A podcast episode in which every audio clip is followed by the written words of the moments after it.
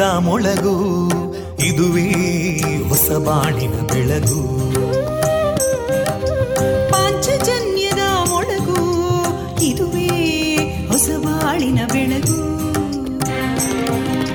ಜನಮಾನಸವ ಅರಳಿಸುವಂತ ಅರಳಿಸುವಂತ ಜನಮಾನಸವ ಅರಳಿಸುವಂತ ಸುಖ ದುಃಖಗಳಿಗೆ ತಾಕೊರಳಾಗುವ ನೆಲ ಪ್ರೀತಿಯದಿ ಮೊಳಗು. ಇದುವೇ ಹೊಸ ಬಾಣಿನ ಬೆಳಗು. ಇದುವೇ ಪಾಂಚಜನ್ಯದ ಮೊಳಗು. ಇದುವೇ ಪಾಂಚಜನ್ಯದ ಮೊಳಗು. ವಿವೇಕಾನಂದ ವಿದ್ಯಾವರ್ಧಕ ಸಂಘ ಪ್ರವರ್ತಿತ ರೇಡಿಯೋ ಪಾಂಚಜನ್ಯ. ಇದು ಜೀವ ಜೀವದ ಸ್ವರ ಸಂಚಾರ.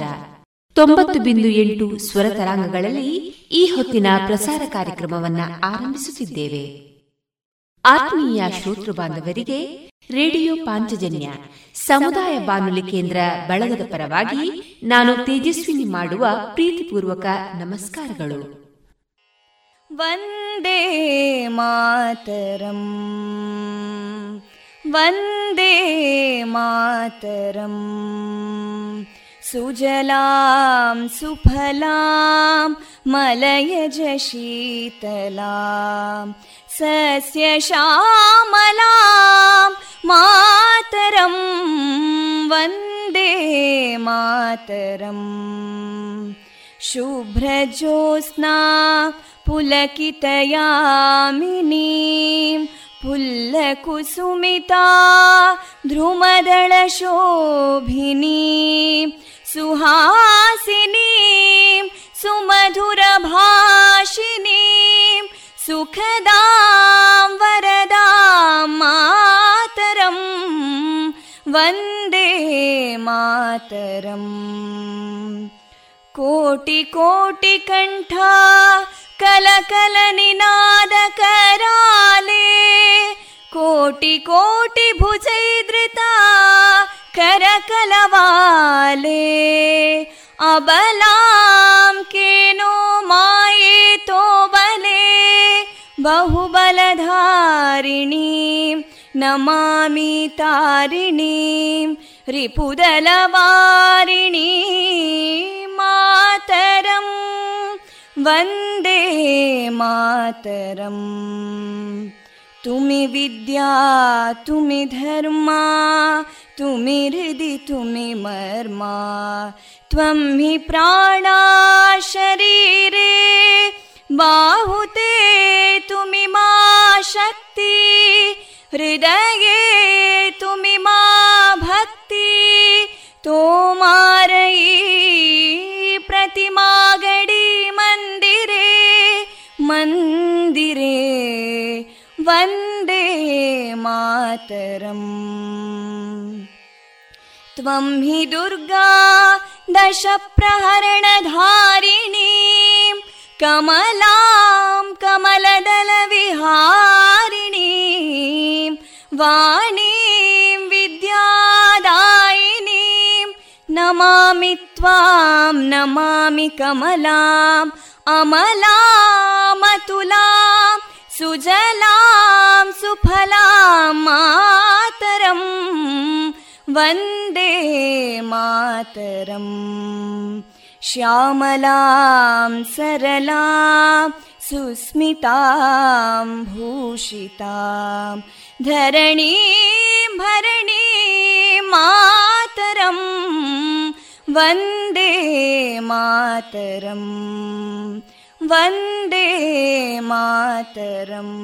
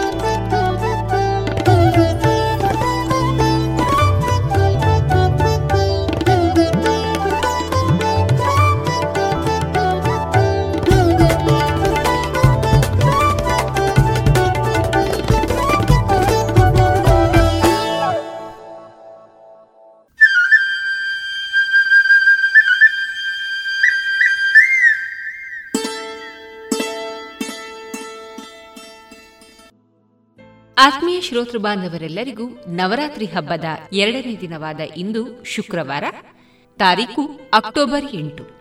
ಆತ್ಮೀಯರೇ, ಇಂದು ಪ್ರಸಾರಗೊಳ್ಳಲಿರುವ ಕಾರ್ಯಕ್ರಮವನ್ನ ಇದೀಗ ಆಲಿಸೋಣ.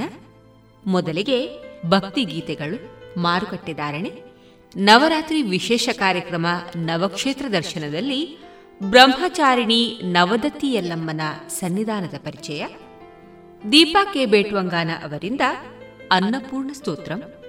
ಸಾಲಿ ರಾಮಚಂದ್ರರಾಯರ ಅಯೋಧ್ಯಾಕಾಂಡ ಈ ಕೃತಿಯ ಕುರಿತು ಡಾಕ್ಟರ್ ಸುಭಾಷ್ ಪಟ್ಟಾಜಿ ಅವರಿಂದ ಪರಿಚಯ. ಜಾಣ ಸುದ್ದಿ. ಕೊನೆಯಲ್ಲಿ ಮಧುರಗಾನ ಪ್ರಸಾರವಾಗಲಿದೆ.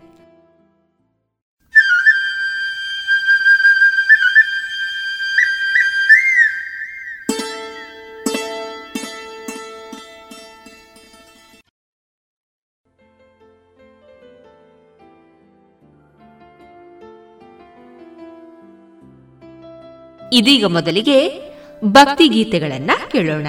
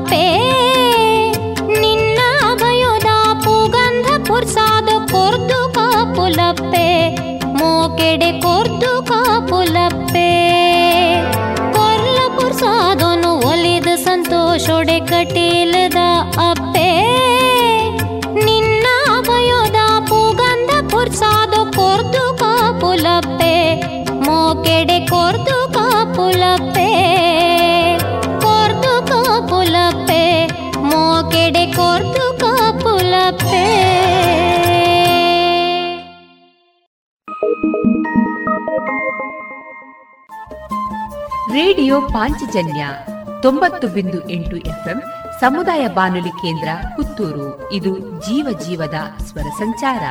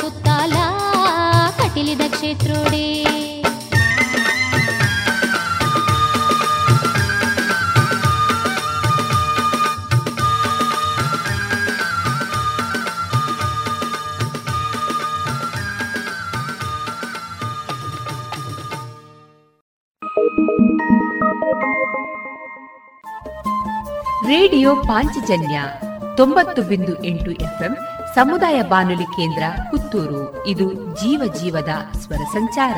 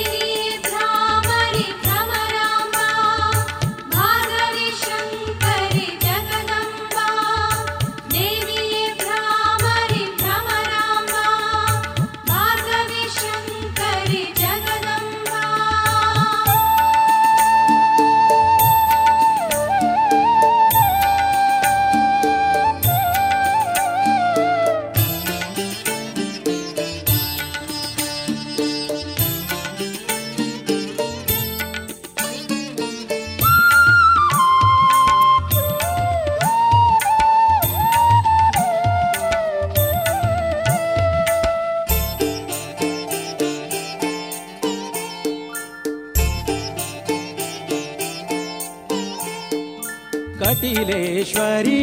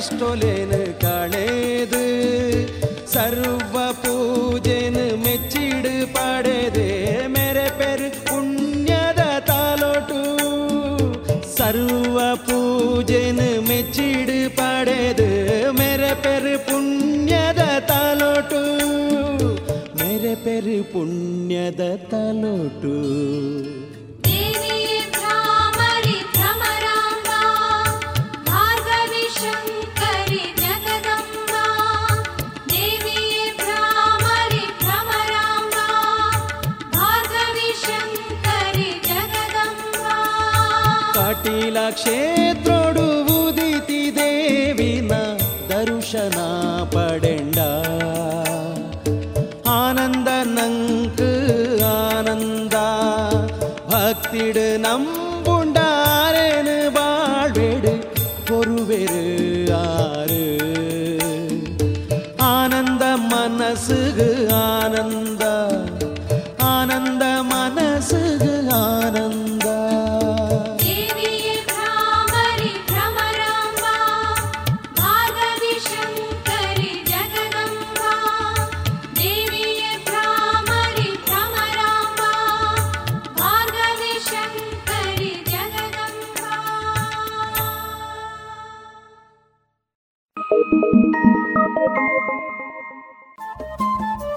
ರೇಡಿಯೋ ಪಾಂಚಜನ್ಯ ತೊಂಬತ್ತು ಬಿಂದು ಎಂಟು ಎಫ್ಎಂ ಸಮುದಾಯ ಬಾನುಲಿ ಕೇಂದ್ರ ಪುತ್ತೂರು. ಇದು ಜೀವ ಜೀವದ ಸ್ವರ ಸಂಚಾರ.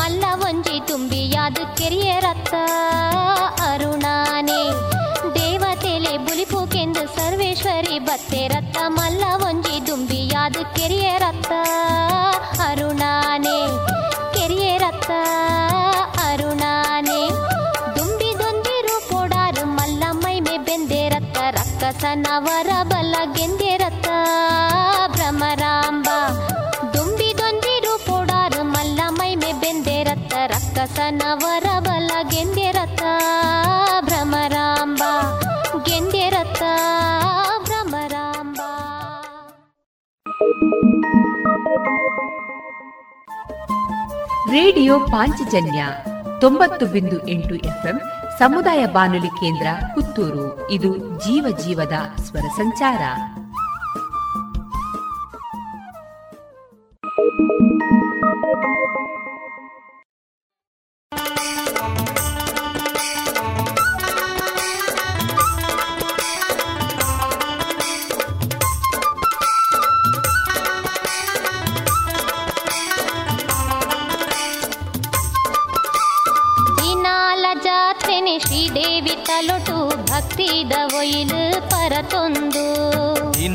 ಜಾತ್ರೆನೆ ಶ್ರೀದೇವಿ ತಲುಟು ಭಕ್ತಿ ಒಯಿಲು ಪರತೊಂದು. ಭಾರ್ಗವ ಸೃಷ್ಟಿದ ಈ ಪುಣ್ಯ ಕ್ಷೇತ್ರೊಡೆ ಭ್ರಾಮರಿ ಮೆರೆ ಪೆರುಗದ್ದಿಗೆಡೆ ಭಾರ್ಗವ ಸೃಷ್ಟಿದ ಈ ಪುಣ್ಯ ಕ್ಷೇತ್ರೊಡೆ ಭ್ರಾಮರಿ ಮೆರೆ ಪೆರುಗದ್ದಿಗೆಡೆ ಭ್ರಮರಾಂಬೆ ಒಲಿದೆರು ಶಾಂತ ಕೊಡು ನಂಬಿಂಚಿ ತನ್ನ ಭಕ್ತರಿಗೆ. ನಂಬಿಂಚಿ ತನ್ನ ಭಕ್ತರಿಗೆ.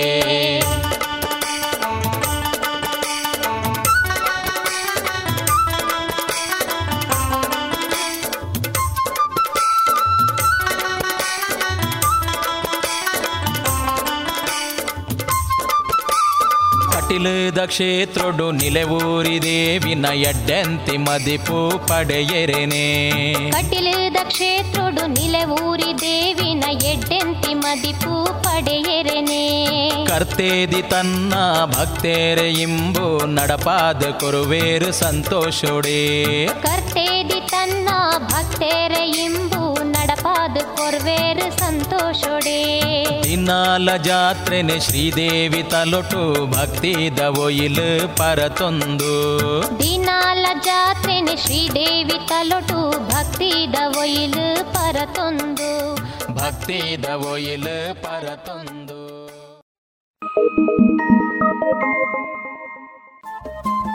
ರೇಡಿಯೋ ಪಾಂಚಜನ್ಯ ತೊಂಬತ್ತು ಬಿಂದು ಎಂಟು ಎಫ್ಎಂ ಸಮುದಾಯ ಬಾನುಲಿ ಕೇಂದ್ರ ಪುತ್ತೂರು. ಇದು ಜೀವ ಜೀವದ ಸ್ವರ ಸಂಚಾರ.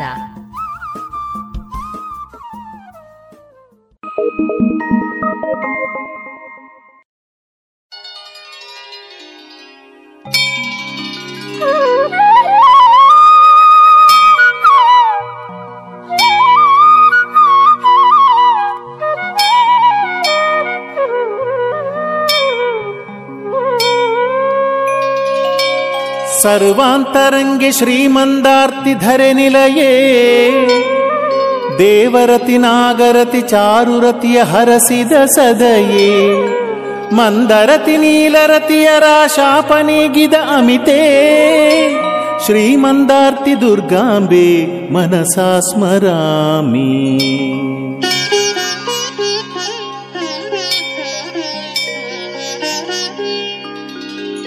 ಶಂಖಚೂಡನಿಗೆ ಶಿವನೊಡನೆ ದರ್ಶನ ನೀಡಿದ ಮಾತೆ.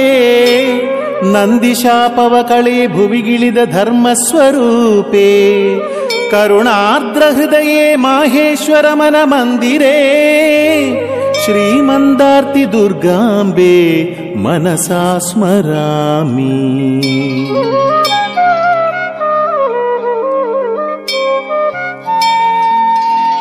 महिषासुरमर्दिनि साक्षात् शक्तिस्वरूपे माहेश्वर विष्णुसुरसेवित भव्यरूपे ऐदु स्कन्दक्षेत्रदि नेलेसिरुव दुर्गा स्वरूपे श्रीमन्दार्ति दुर्गाम्बे मनसा स्मरामि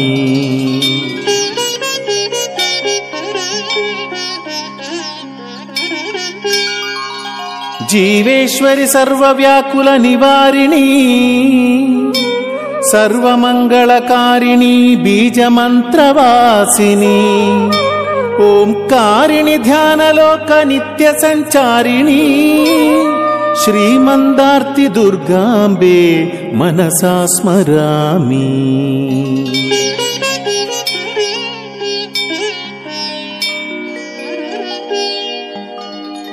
योगीश्वरी सत्यस्वरूपिणी सन्तानदाते राजेश्वरी कालरूपिणी विश्वमाते माहेश्वरी दुष्टहारिणी जननी श्रीमन्दार्ति दुर्गाम्बे मनसा स्मरामि।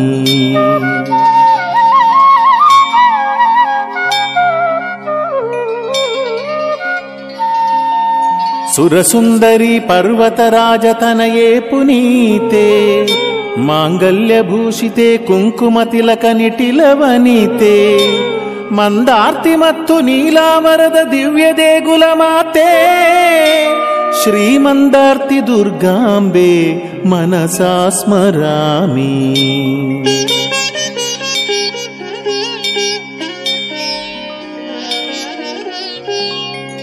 ಹೊಗಳಿಕೆಗೆ ನಿಲುಕದ ಅನೇಕ ಗುಣಸ್ವರೂಪೇ. ಭಕ್ತರಾರಾಧ್ಯ ದೇವತೆ ದಿವ್ಯ ದರ್ಶನ ನೀಡು ಮಾತೆ. ಸದ್ಧರ್ಮ ಪಾಲನೆಗೆ ಧರೆಗಿಳಿದು ಬಂದ ದಿವ್ಯ ಚರಿತೆ. ಶ್ರೀಮಂದಾರ್ತಿ ದುರ್ಗಾಂಬೆ ಮನಸಾ ಸ್ಮರಾಮಿ.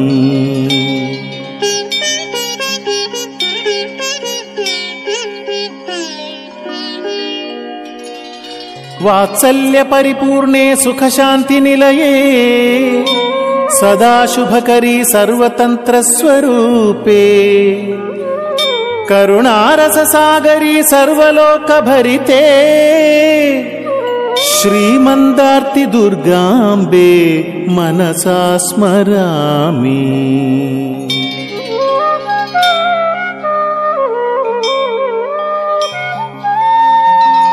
ಸರ್ವಲೋಕ ಭರಿತೆ ಶ್ರೀಮಂದಾರ್ತಿ ದುರ್ಗಾಂಬೆ ಮನಸಾ ಸ್ಮರಾಮಿ ಭಕ್ತರ ಬಂಧುವಾಗಿ ಭವತಾಪ ಕಳೆವ ಮಾತೆ ಸತ್ಯ ನ್ಯಾಯ ಧರ್ಮ ಪ್ರತೀಕವಾದ ಕ್ಷೇತ್ರ ಮಾತೆ ಸರ್ವ ಮಂಗಳ ಸರ್ವರಿಗೂ ಕರುಣಿಸು ದುರ್ಗಾಂಬೆ ಶ್ರೀಮಂದಾರ್ತಿ ದುರ್ಗಾಂಬೆ ಮನಸಾ ಸ್ಮರಾಮಿ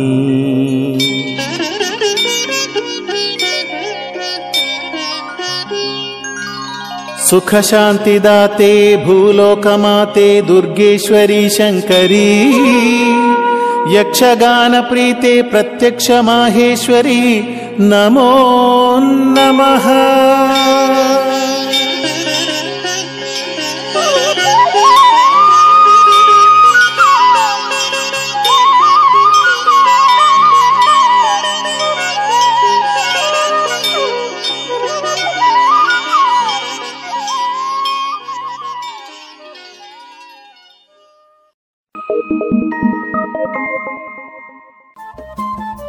ರೇಡಿಯೋ ಪಾಂಚಜನ್ಯ ತೊಂಬತ್ತು ಬಿಂದು ಎಂಟು ಎಫ್ಎಂ ಸಮುದಾಯ ಬಾನುಲಿ ಕೇಂದ್ರ ಪುತ್ತೂರು. ಇದು ಜೀವ ಜೀವದ ಸ್ವರ ಸಂಚಾರ.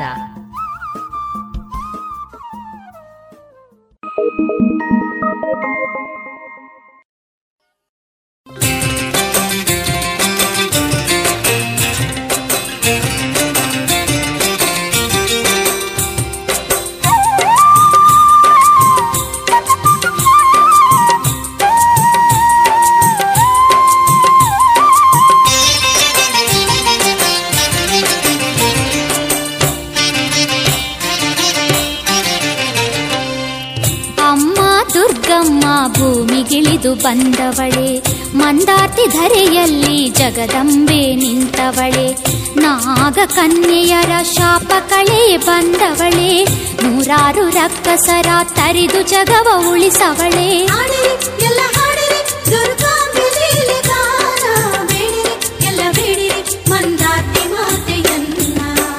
ಅಮ್ಮ ದುರ್ಗಮ್ಮ ಭೂಮಿಗಿಳಿದು ಬಂದವಳೆ ಮಂದಾತಿ ಧರೆಯಲ್ಲಿ ಜಗದಂಬೆ ನಿಂತವಳೆ.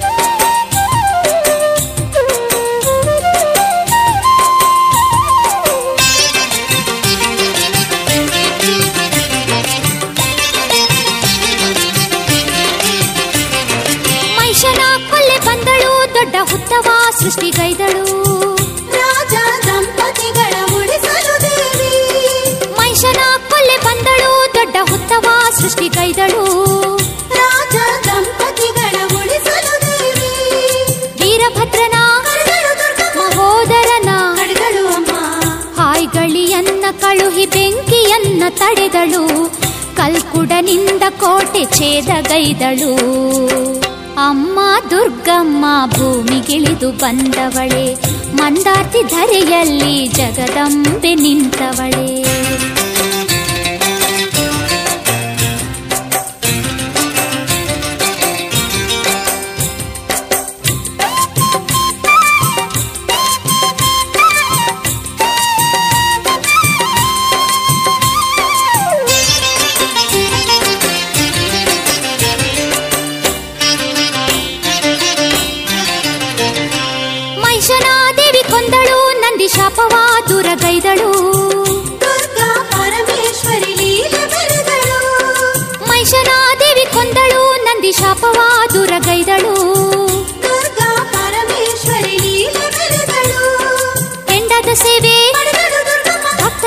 ಭಕ್ತರ ಪರಾಹಿ ನದಿಯ ಜಲದಲ್ಲಿ ತೇಲಿ ಬಂದಳು. ಸುದೇವ ಮುನಿಯ ಪೂಜೆ ಪಡೆದುಕೊಂಡಳು.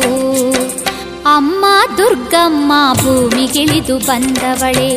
ಮಂದಾರ್ತಿ ಧರೆಯಲ್ಲಿ ಜಗದಂಬೆ ನಿಂತವಳೆ.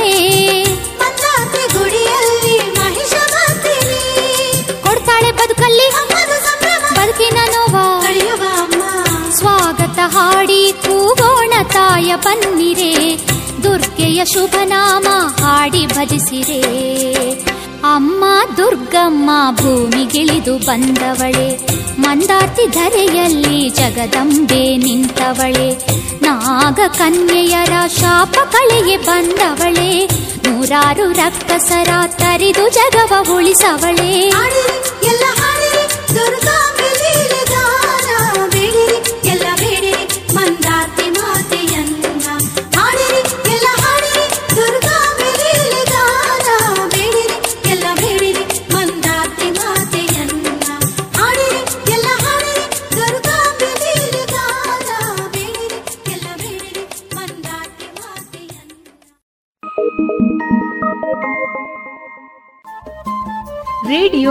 ಪಾಂಚಜನ್ಯ ತೊಂಬತ್ತು ಬಿಂದು ಎಂಟು ಎಫ್ಎಂ ಸಮುದಾಯ ಬಾನುಲಿ ಕೇಂದ್ರ ಪುತ್ತೂರು. ಇದು ಜೀವ ಜೀವದ ಸ್ವರ ಸಂಚಾರ.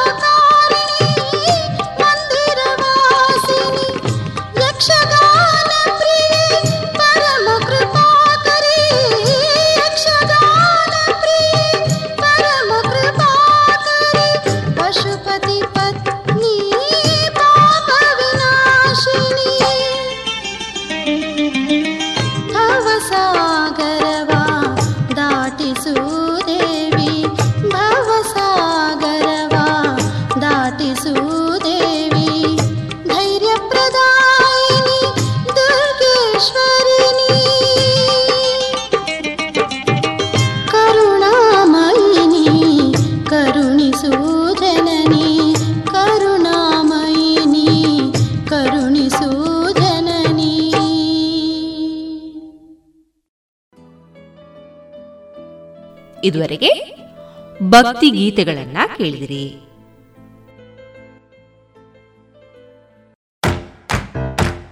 ಬನ್ನಿ ಎಲ್ಲ ಸೇರಿ ಹೊಸ ಹೆಜ್ಜೆ ಇಡೋಣ. ಬನ್ನಿ ಹೊಸ ನಿರ್ಣಯ ಮಾಡಿ ಬಿಡೋಣ. ಮಾಸ್ಕ್ ಹಾಕದಿದ್ರೆ ದೂರೋಣ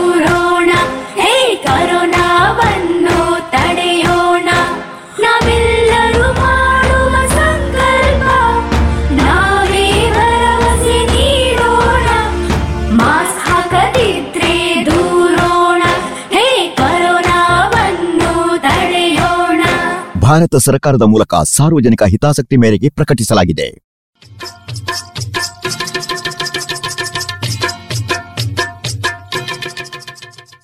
ಮಾರುಕಟ್ಟೆ ಧಾರಣೆ ಇಂತಿದೆ.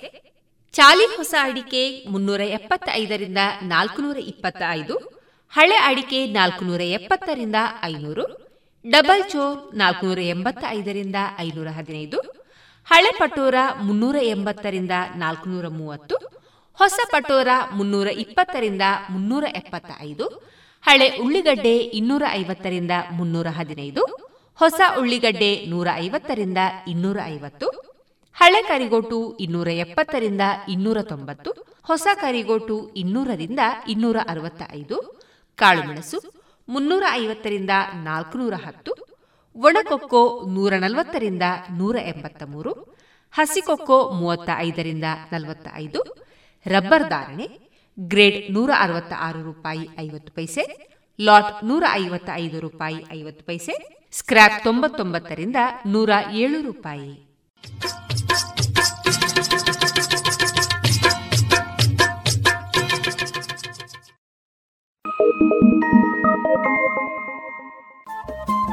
ರೇಡಿಯೋ ಪಾಂಚಜನ್ಯ ತೊಂಬತ್ತು ಬಿಂದು ಎಂಟು ಎಫ್ಎಂ ಸಮುದಾಯ ಬಾನುಲಿ ಕೇಂದ್ರ ಪುತ್ತೂರು. ಇದು ಜೀವ ಜೀವದ ಸ್ವರ ಸಂಚಾರ.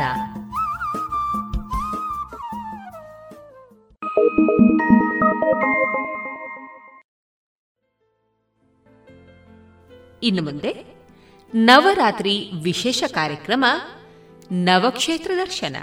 ಈ ಕಾರ್ಯಕ್ರಮದಲ್ಲಿ ಬ್ರಹ್ಮಚಾರಿಣಿ ಸವದತ್ತಿ ಯಲ್ಲಮ್ಮನ ಸನ್ನಿಧಾನದ ಪರಿಚಯವನ್ನ ಕೇಳೋಣ.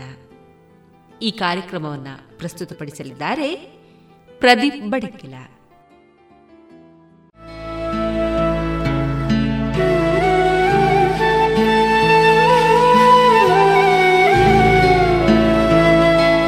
ನಮಸ್ಕಾರ.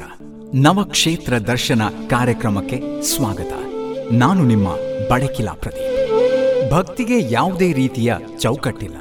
ಶ್ರವಣ, ಮನನ, ಕೀರ್ತನ, ಹೀಗೆ ನವವಿಧ ಭಕ್ತಿಗಳಲ್ಲಿ ಭಜಿಸಿ ದೇವರ ಸಾಕ್ಷಾತ್ಕಾರವನ್ನು ಪಡೆಯುವವರು ಒಂದು ಗುಂಪಿನವರಾದರೆ ಕಾಯಕವೇ ಕೈಲಾಸವೆಂದುಕೊಂಡು ತಮ್ಮ ಕೆಲಸವನ್ನು ದೇವರೆಂದುಕೊಂಡವರು ಹಲವರು. ಭಕ್ತಿ ಅವರವರ ಭಾವಕ್ಕೆ ಸೀಮಿತವಾಗಿರುತ್ತದೆ.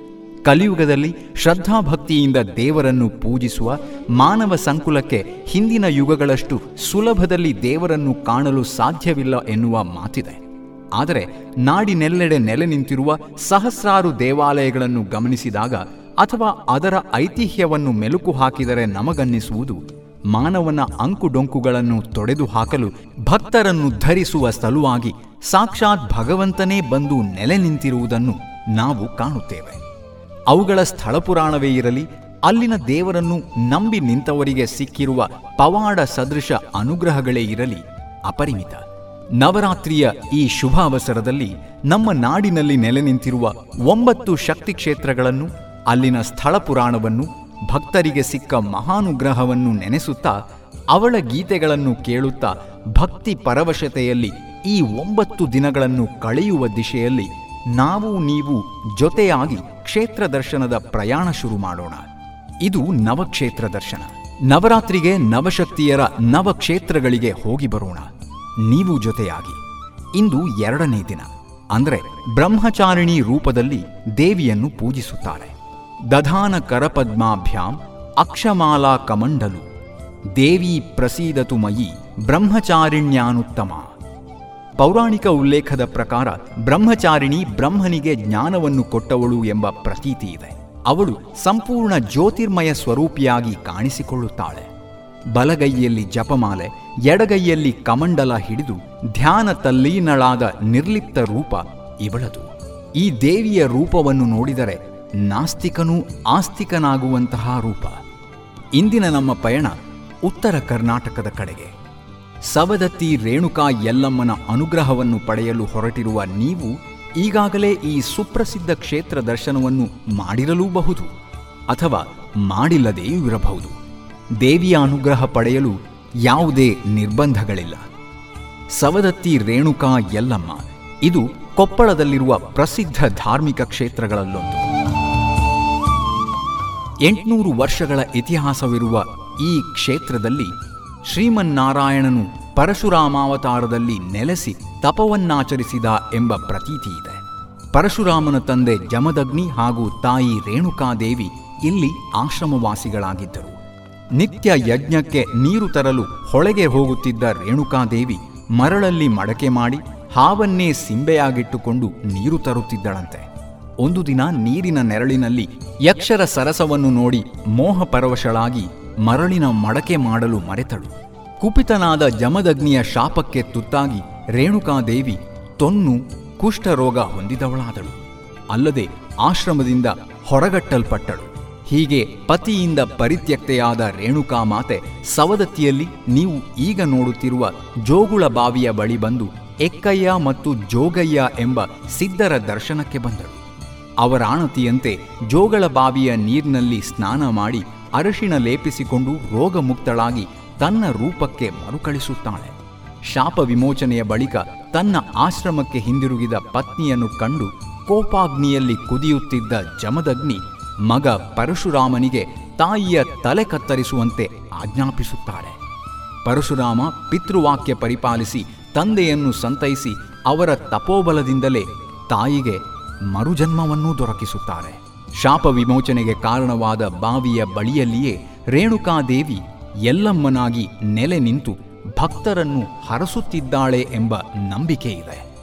ಹಾಗಾಗಿ ಗುಡ್ಡದ ತಪ್ಪಲಿನಲ್ಲಿ ಚಂದದ ಎಲ್ಲಮ್ಮನ ದೊಡ್ಡ ದೇಗುಲ ಇದಕ್ಕೆ ತಾಗಿರುವಂತೆ ಪರಶುರಾಮ ಹಾಗೂ ಮಾತಂಗಿ ಗುಡಿಗಳು ಸುತ್ತುವರೆದಿರುವುದನ್ನು ನೀವು ಕಾಣಬಹುದು. ಆದರೆ ಎಲ್ಲಮ್ಮನ ಪತಿ ಜಮದಗ್ನಿ ಮುನಿಯು ಮಾತ್ರ ಅರ್ಧ ಕಿಲೋಮೀಟರ್ ದೂರದಲ್ಲಿರುವ ಇನ್ನೊಂದು ಗುಡ್ಡದ ಮೇಲೆ ನೆಲೆಸಿರುವುದನ್ನು ನಾವು ನೋಡುತ್ತೇವೆ. ಇದಕ್ಕೆ ಜಮದಗ್ನಿಯ ಕೋಪವೇ ಕಾರಣವಿರಬಹುದು ಎಂಬುದು ಭಕ್ತರ ಅನಿಸಿಕೆ. ರಾಮಲಿಂಗ ಬೆಟ್ಟಗುಡ್ಡಗಳ ನಡುವಣ ಎಲ್ಲಮ್ಮನ ನೆಲೆಯಲ್ಲಿ ಭಂಡಾರ ಪ್ರಸಾದವೇ ವಿಶೇಷ.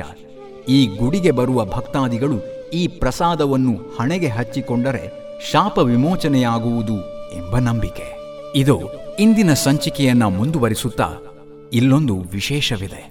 ಆ ದೇವಿಯನ್ನು, ಅವಳ ಶಕ್ತಿಯನ್ನು ಕೊಂಡಾಡುವ ಶ್ಲೋಕವೊಂದರ ಅರ್ಥವನ್ನ ಇಂದು ತಿಳಿದುಕೊಳ್ಳೋಣ. ಇದಕ್ಕಾಗಿ ನಮ್ಮೊಡನಿದ್ದಾರೆ ವೇದಮೂರ್ತಿ ಪುರೋಹಿತ ಪರಕ್ಕಜೆ ಅನಂತ ಭಟ್ ಅವರು ದುರ್ಗಾ ಎನ್ನುವ ಶಬ್ದವೇ ಬಹಳ ಮಂಗಳಮಯವಾದಂತಹ ಶಬ್ದ. ದುರ್ಗಾ ಎಂದರೆ ದುರಿತಾನ್ ಗಮಯತಿ. ಅರ್ಥಾತ್ ದುರಿತವನ್ನೆಲ್ಲ ನಿವಾರಣೆ ಮಾಡುವವಳು ಎಂದರ್ಥ. ಕರುಣಾಮೂರ್ತಿಯಾದ ದುರ್ಗೆಯನ್ನು ದುರ್ಗಾ ಸಪ್ತಶತಿಯಲ್ಲಿ ಈ ರೀತಿಯಾಗಿ ಸಂಪ್ರಾರ್ಥಿಸಿದ್ದಾರೆ. ದುರ್ಗೆಯ ಈ ಸ್ತುತಿ ಸಮಸ್ತ ಕಷ್ಟ ಕೋಟೆಲಗಳ ನಿವಾರಣೆಗಾಗಿ, ಇಷ್ಟಾರ್ಥ ಸಿದ್ಧಿಗಾಗಿ ಜಪಿಸಬಹುದಾಗಿದೆ. ದುರ್ಗೆ ಸ್ಮೃತಾ ಹರಸಿ ಭೀತಿಮಶೇಷ ಜಂತೋ ಸ್ವಸ್ಥೈ ಸ್ಮೃತಾ ಮತಿಮತೀವ ಶುಭಾಂ ದದಾಸಿ. ದಾರಿದ್ರ್ಯ ದುಃಖ ಭಯಹಾರಿಣಿಕಾತ್ವದನ್ಯಾ ಸರ್ವೋಪಕಾರಕರಣಾಯ ಸದಾರ್ದ್ರಚಿತ್ತ.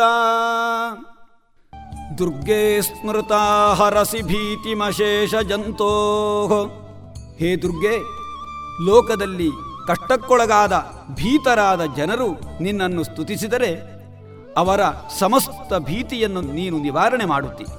ಸ್ವಸ್ಥೈ ಸ್ಮೃತಾ ಮತಿವತೀವ ಶುಭಾಂ ದದಾಸಿ. ಅಷ್ಟು ಮಾತ್ರವಲ್ಲ, ಸುಖಿಯಾದವರು ನಿಷ್ಕಾಮ ಭಾವದಿಂದ ನಿನ್ನನ್ನು ಭಜಿಸಿದರೆ ಇನ್ನಷ್ಟು ಸುಖವನ್ನು ನೀನು ಕರುಣಿಸುವೆ.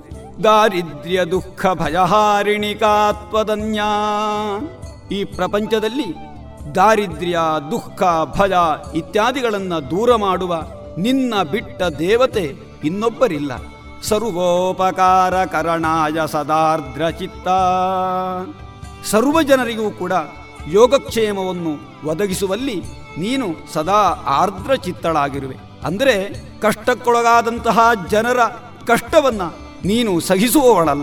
ಯಾಕೆ ಅಂತ ಹೇಳಿದರೆ, ಹೆತ್ತ ಒಬ್ಬ ತಾಯಿ ತನ್ನ ಮಗುವಿಗೆ ಕಷ್ಟ ಒದಗಿದಾಗ, ತನ್ನ ಮಗು ದುಃಖಿಸುವಾಗ ಅವರ ಆ ದುಃಖವನ್ನು ಸಹಿಸದೆ ಕರುಣಾಮಯಿಯಾದಂತಹ ತಾಯಿ ಆ ಮಗುವನ್ನ ಎತ್ತಿ ಮುದ್ದಿಸಿ ಆಡಿಸುತ್ತಾಳೆ. ಹಾಗೆ ಜಗನ್ಮಾತೆಯಾದಂತಹ ದೇವಿ ಭಜಕರು, ಭಕ್ತರು ಕಷ್ಟಕ್ಕೊಳಗಾದಾಗ ಓಡೋಡಿ ಬಂದು ತನ್ನ ಕರುಣೆಯ ದೃಷ್ಟಿಯನ್ನು ಬೀರಿ ಅವರನ್ನು ಸಲಹುತ್ತಾಳೆ. ಆದ್ದರಿಂದ ಎಲ್ಲ ಭಕ್ತರಿಗೂ ಕೂಡ ಉಪಕಾರವನ್ನೆಸಗುವಂತಹ ಆರ್ದ್ರ ಚಿತ್ತಳು ದೇವಿ ಎಂದು ನಾವು ಹೇಳಬಹುದು. ಅಂತಹ ಆ ದುರ್ಗೆಯನ್ನ ನೀನು ಸದಾ ಈ ಜಗತ್ತಿಗೆ ಮಂಗಳವನ್ನುಂಟು ಮಾಡಮ್ಮ ಎಂದು ನಾವು ಪ್ರಾರ್ಥಿಸೋಣ. ಇದು ಈ ಸಚ್ಚಿಂತನೆಯ ನಂತರ ನಾವೊಂದು ಸುಶ್ರಾವ್ಯವಾದ ಗೀತೆಯನ್ನು ಕೇಳಿ ಬರೋಣ. ಇಲ್ಲಿ ಆ ತಾಯಿ ಸರಸ್ವತಿಯನ್ನ ಹಾಡಿ ಕೊಂಡಾಡಲಿದ್ದಾರೆ ಚಿತ್ರ ತಬಲಾನಾಣಿಯವರು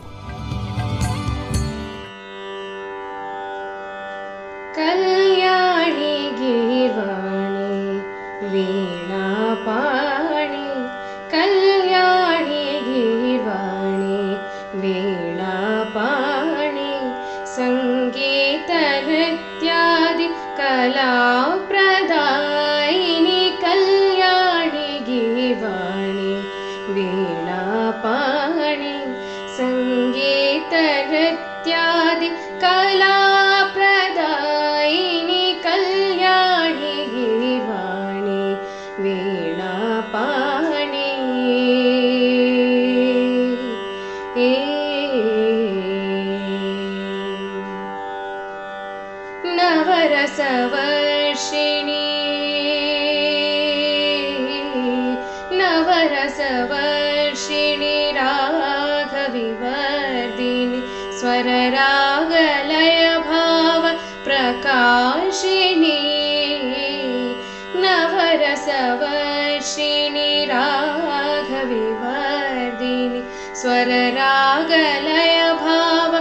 प्रकाशिनी शृङ्गारवीर करुणाद्भुतहास्य भयानकविर्भस्य रौद्रशान्तो नवरसवर्षिणि राघविवर्दिनि स्वरलागलय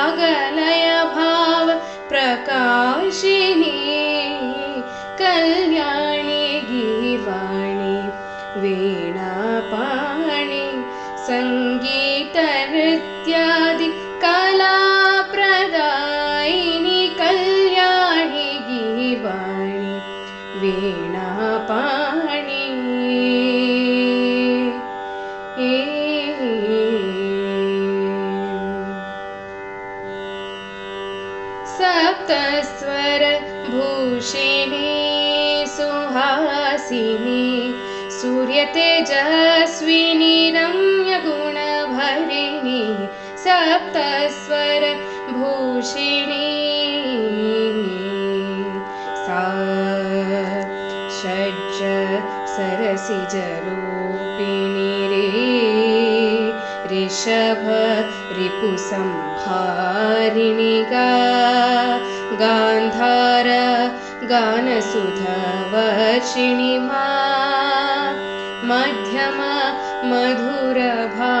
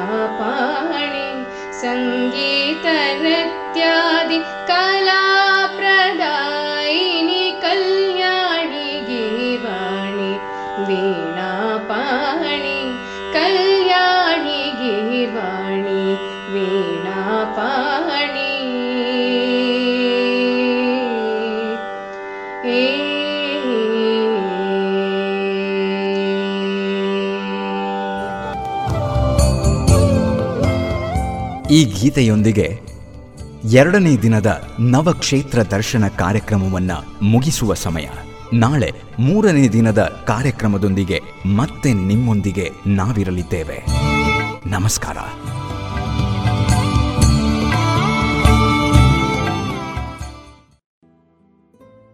ನವರಾತ್ರಿ ವಿಶೇಷ ಕಾರ್ಯಕ್ರಮ ನವಕ್ಷೇತ್ರ ದರ್ಶನದಲ್ಲಿ ಇದುವರೆಗೆ ಬ್ರಹ್ಮಚಾರಿಣಿ ಸವದತ್ತಿ ಎಲ್ಲಮ್ಮನ ಸನ್ನಿಧಾನದ ಪರಿಚಯವನ್ನ ಕೇಳಿದಿರಿ.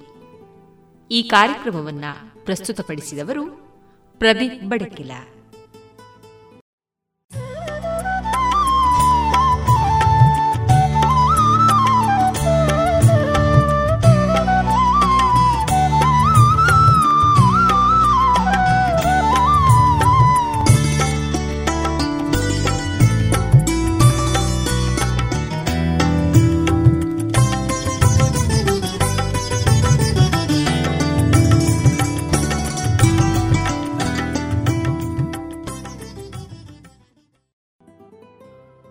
ಇನ್ನು ಮುಂದೆ ಕೇಳಿ ದೀಪಾ ಕೆ ಬೇಟ್ವಂಗಾನ ಅವರಿಂದ ಅನ್ನಪೂರ್ಣ ಸ್ತೋತ್ರಂ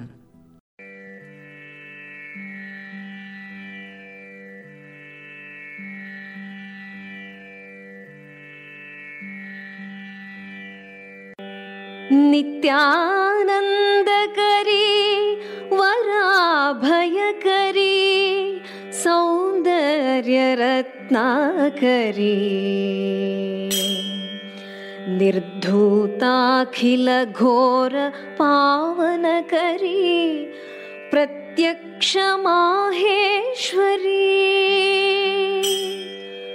प्रालेयाचलवंश पावनकरी काशीपुराधीश्वरी भिक्षां देहि कृपावलम्बनकरी मातान्नपूर्णेश्वरी। भिक्षां देहि कृपावलम्बनकरी मातान्नपूर्णेश्वरी। नानारत्नविचित्रभूषणकरी हेमाम्बराडम्बरे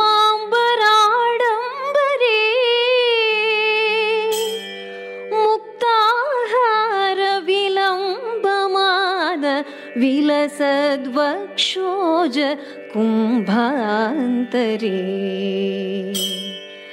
काश्मीरागरुवासिता रुचिकरे काशीपुराधीश्वरे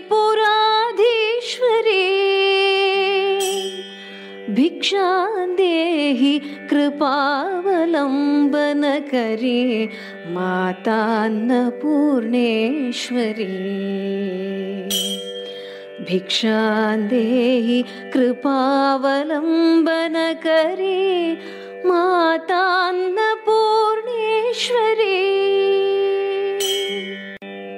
योगानन्दकरी रिपुक्षयकरी धर्मार्थनिष्ठाकरी।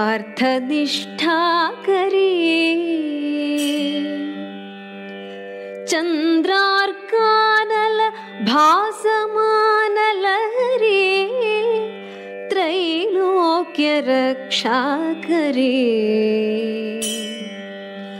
सर्वैश्वर्यकरी तपफलकरी काशीपुराधीश्वरी। भिक्षां देहि कृपावलम्बनकरी मातान्नपूर्णेश्वरी भिक्षां देहि कृपावलम्बनकरि माता न पूर्णेश्वरी कैलासाचलकन्दरालयकरे गौरी उमाशङ्करी। कौमारी निगमार्थ गोचर ओङ्कार बीजाक्षरी मोक्षद्वार कवाटपाटनकरी काशीपुराधीश्वरी भिक्षा देहि कृपावलं बनकरी माता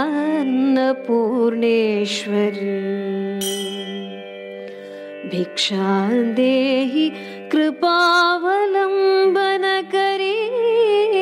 मातान्नपूर्णेश्वरी। दृश्यादृश्यविभूतिवाहनकरे ब्रह्माण्डभाण्डोदरे। लीलानाटकसूत्रखेलनकरे विज्ञानदीपाङ्कुरे। श्रीविश्वेशमन प्रसादनकरि काशीपुराधीश्वरी भिक्षान्देहि कृपावलम्बनकरी।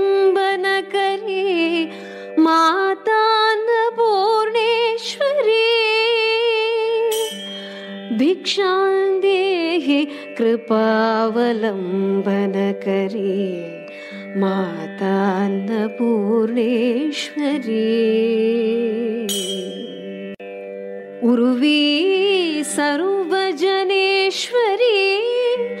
जयकरी माता कृपासागरी वेणी नीलसमान कुन्तलधरी नित्यान्नदानेश्वरी साक्षान्मोक्षकरी सदाशुभकरी काशीपुराधीश्वरी। भिक्षा देहि कृपावलम्बनकरी माल्तान्नपूर्णेश्वरी भिक्षां देहि कृपावलम्ब मातान्नपूर्णेश्वरी। आदिक्षान्त समस्तवर्णनकरि शम्भोस्त्रिभावाकरि।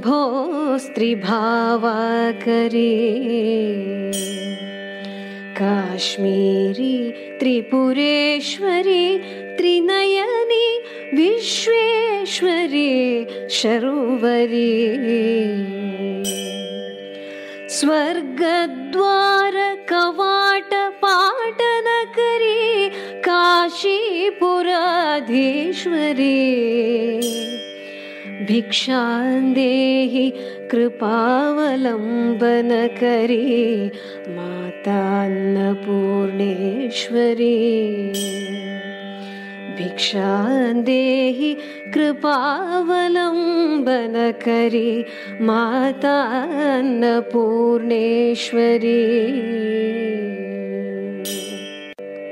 देवी सर्वविचित्र रत्नखचिता दाक्षायणी सुन्दरी। वामस्वादुपयोधर प्रियकरे सौभाग्यमाहेश्वरी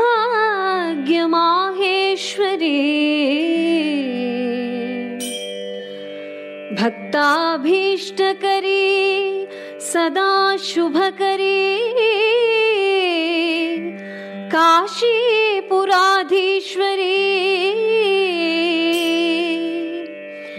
भिक्षां देहि कृपावलम्बन करी मातान्नपूर्णेश्वरी।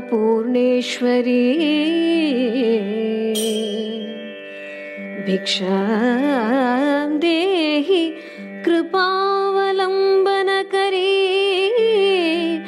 माता न पूर्णेश्वरी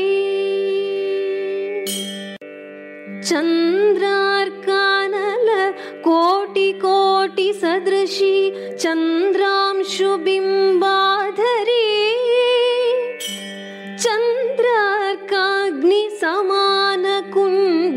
धरि चन्द्रार्कवर्णेश्वरी। माला पुस्तकपाशसाङ्कुशधरी काशीपुराधीश्वरी।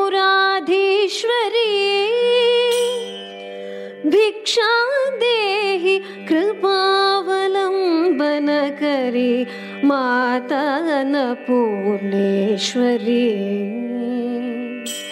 भिक्षा देहि कृपावलम्बन करी मातान्नपूर्णेश्वरी।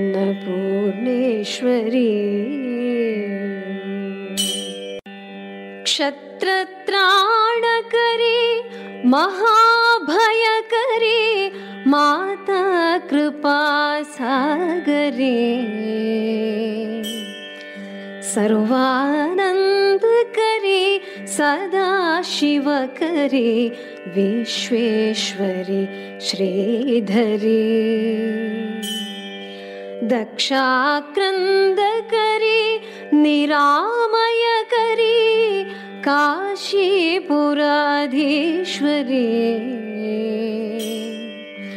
भिक्षा देहि मातान्नपूर्णेश्वरी। भिक्षां देहि कृपावलम्बन करी मातान्नपूर्णेश्वरी। अन्नपूर्णे सदा पूर्णे शङ्करप्राणवल्लभे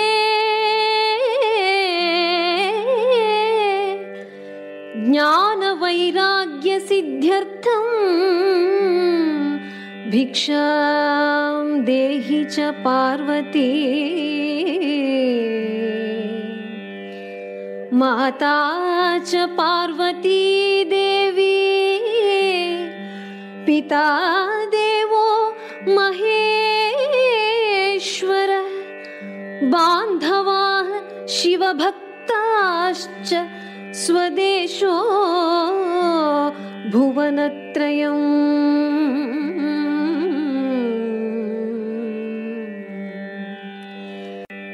सर्वमङ्गलमाङ्गल्ये शिवे सर्वार्थसाधिके। शरण्ये त्र्यम्बके गौरी नारायणि नमोऽस्तु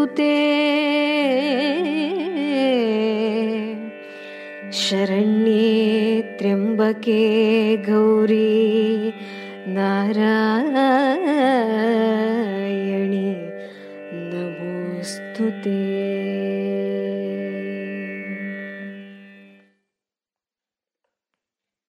ಇದುವರೆಗೆ ದೀಪಾ ಕೆ. ಬೇಟ್ವಂಗಾನ ಅವರಿಂದ ಅನ್ನಪೂರ್ಣ ಸ್ತೋತ್ರವನ್ನ ಕೇಳಿದಿರಿ.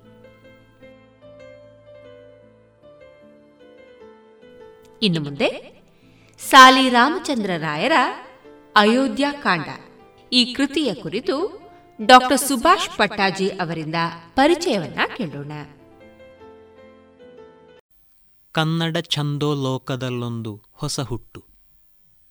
ಸಾಲಿ ರಾಮಚಂದ್ರ ರಾಯರ ಅಯೋಧ್ಯ ಕಾಂಡವು ಎಂಬ ಕೃತಿಯು ಸಾವಿರದ ಒಂಬೈನೂರ ಮೂವತ್ತೈದರಂದು ಮೊದಲನೆಯ ಆವೃತ್ತಿಯಾಗಿ ಹೊರಬಂದಿತ್ತು. ಇದರ ಪ್ರಕಾಶಕರು ಧಾರವಾಡದ ಕರ್ನಾಟಕ ಹೈಸ್ಕೂಲಿನ ಕಾರ್ಯದರ್ಶಿಯಾಗಿದ್ದ ವಾಮನ ರಾಮಚಂದ್ರ ಮುಧೋಳ್ಕರ್. ಧಾರವಾಡದ ಮೋಹನ ಮುದ್ರಣಾಲಯದ ಬಳವಂತ ನಾರಾಯಣ ಬಾಗಲವಾಡಿ ಅವರು ಈ ಕೃತಿಯ ಮುದ್ರಕರು.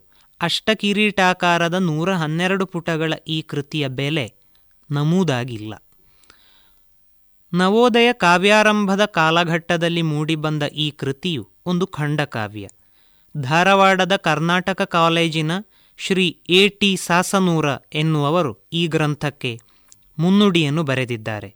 ನನ್ನ ಪರಮ ಮಿತ್ರರಾದ Rangacharya Appacharya Jahagirdar, M A L L B advocate, Mumbai ಇವರಿಗೆ ನೀವು ಸತಾಂ ಸದ್ಭಿ ಸಂಗಹ ಕಥಮಪಿ ಹಿ ಪುಣ್ಯೇನ ಭವತಿ ಎಂಬುದರ ತಿರುಹನ್ನು ನನಗೆ ತಿಳುಹಿದಿರಿ, ಉಣಿಸಿದಿರಿ ಎಂಬ ಆಪ್ತ ನುಡಿಗಳೊಂದಿಗೆ ಈ ಕೃತಿ ಅರ್ಪಣೆಯಾಗಿದೆ. ಸಾವಿರದ ಎಂಟುನೂರ ಎಂಬತ್ತೆಂಟರಿಂದ ಸಾವಿರದ ಒಂಬೈನೂರ ಎಪ್ಪತ್ತೆಂಟರವರೆಗೆ ಬದುಕಿ ಬಾಳಿದ ಸಾಲಿ ರಾಮಚಂದ್ರ ರಾಯರು ಕನ್ನಡ ನವೋದಯ ಪೂರ್ವ ಮತ್ತು ನವೋದಯ ಸಾಹಿತ್ಯದ ಮಹತ್ವದ ಕನ್ನಡ ಸಾಹಿತಿ. ಸ್ವಾತಂತ್ರ್ಯ ಹೋರಾಟಗಾರರು, ಶಿಕ್ಷಕರು ಆಗಿದ್ದ ಇವರು ರಾಮದುರ್ಗದಲ್ಲಿ ಹುಟ್ಟಿದರು. ಇವರ ಮನೆತನದವರು ಶಿರಸಿಂಗಿ ದೇಸಾಯಿಯವರ ಮನೆಯವರಿಗೆ ವಿದ್ಯಾಗುರುಗಳಾಗಿದ್ದುದರಿಂದ ಸಾಲಿ ಮನೆತನ ಎಂಬ ಹೆಸರು ಬಂತು. ಬಾಲ್ಯದಲ್ಲಿಯೇ ತಂದೆ ತಾಯಿಯರನ್ನು ಕಳೆದುಕೊಂಡ ಸಾಲಿಯವರು ಬಡತನದಲ್ಲಿ ಬೆಂದು ಪರಿಶ್ರಮದಿಂದ ಆಗಿನ ಮೆಟ್ರಿಕ್ಯುಲೇಷನ್ ಪರೀಕ್ಷೆಯಲ್ಲಿ ತೇರ್ಗಡೆಯಾದರು. ಕೆಲ ಕಾಲ ಅಂಚೆ ಇಲಾಖೆಯಲ್ಲಿದ್ದು ಸ್ವಾತಂತ್ರ್ಯ ಸಂಗ್ರಾಮ ಸಂದರ್ಭದಲ್ಲಿ ಪ್ರತಿಭಟನೆಯ ರೂಪವಾಗಿ ಕೆಲಸಕ್ಕೆ ರಾಜೀನಾಮೆ ಇತ್ತರು. ಆ ಕಾಲಘಟ್ಟದಲ್ಲಿ ಧಾರವಾಡದಲ್ಲಿ ಸ್ಥಾಪಿತವಾದ ಕರ್ನಾಟಕ ವಿದ್ಯಾಸಂಸ್ಥೆಯಲ್ಲಿ ಶಿಕ್ಷಕರಾಗಿದ್ದು, ಸಾವಿರದ ಒಂಬೈನೂರ ನಲವತ್ತರಲ್ಲಿ ನಿವೃತ್ತರಾದರು. ಆಲೂರ ವೆಂಕಟರಾಯರು, ಮುದವೀಡು ಕೃಷ್ಣರಾಯರು ರೊದ್ದ ಶ್ರೀನಿವಾಸರಾಯರು, ಮುಂತಾದ ಕನ್ನಡದ ದಿಗ್ಗಜಗಳ ಸಹವರ್ತಿಗಳಾಗಿದ್ದ ಸಾಲಿಯವರು ಸಂಸ್ಕೃತ, ಇಂಗ್ಲಿಷ್, ಪಾಲಿ, ಮರಾಠಿ, ಹಿಂದಿ ಮತ್ತು ಗುಜರಾತಿ ಭಾಷೆಗಳಲ್ಲಿ ಪರಿಣತಿ ಹೊಂದಿದ ಬಹುಶ್ರುತ ವಿದ್ವಾಂಸರಾಗಿದ್ದರು. ಒಟ್ಟು ಹದಿನೆಂಟು ಕೃತಿಗಳನ್ನು ರಚಿಸಿರುವ ರಾಯರು ಕಾವ್ಯ, ನೀಳ್ಗವಿತೆ, ಖಂಡಕಾವ್ಯ, ಕಾದಂಬರಿ, ನಾಟಕ, ಜೀವನ ಚರಿತ್ರೆ, ಮಕ್ಕಳ ಸಾಹಿತ್ಯ, ಅನುವಾದ ಪ್ರಕಾರಗಳಲ್ಲಿ ಮಾತ್ರವಲ್ಲದೆ ಸಂಸ್ಕೃತ ಭಾಷೆಗಳಲ್ಲಿಯೂ ಎರಡು ಕೃತಿಗಳನ್ನು ರಚಿಸಿದ್ದಾರೆ. ಹಂಬಲು, ಕುಸುಮಾಂಜಲಿ, ಚಿಗುರೆಲೆ, ಚಿತ್ರಸೃಷ್ಟಿ ಇವುಗಳು ಕವನ ಸಂಗ್ರಹಗಳಾದರೆ ಅಭಿಸಾರಿಕೆ ಮತ್ತು ತಿಲಾಂಜಲಿ, ನೀಳ್ಗವಿತೆಗಳಾಗಿವೆ.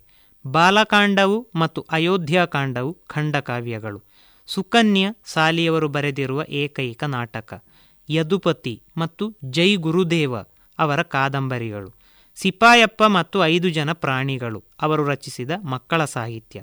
ಸುಧಾಮಚರಿತಂ ಮತ್ತು ಗದ್ಯ ರಾಮಾಯಣಂ ಸಾಲಿಯವರ ಸಂಸ್ಕೃತ ಕೃತಿಗಳು. ಹೀಗೆ ಅವರ ಸಾಹಿತ್ಯವು ವೈವಿಧ್ಯಮಯವೂ ವಿಪುಲವೂ ಆಗಿದೆ.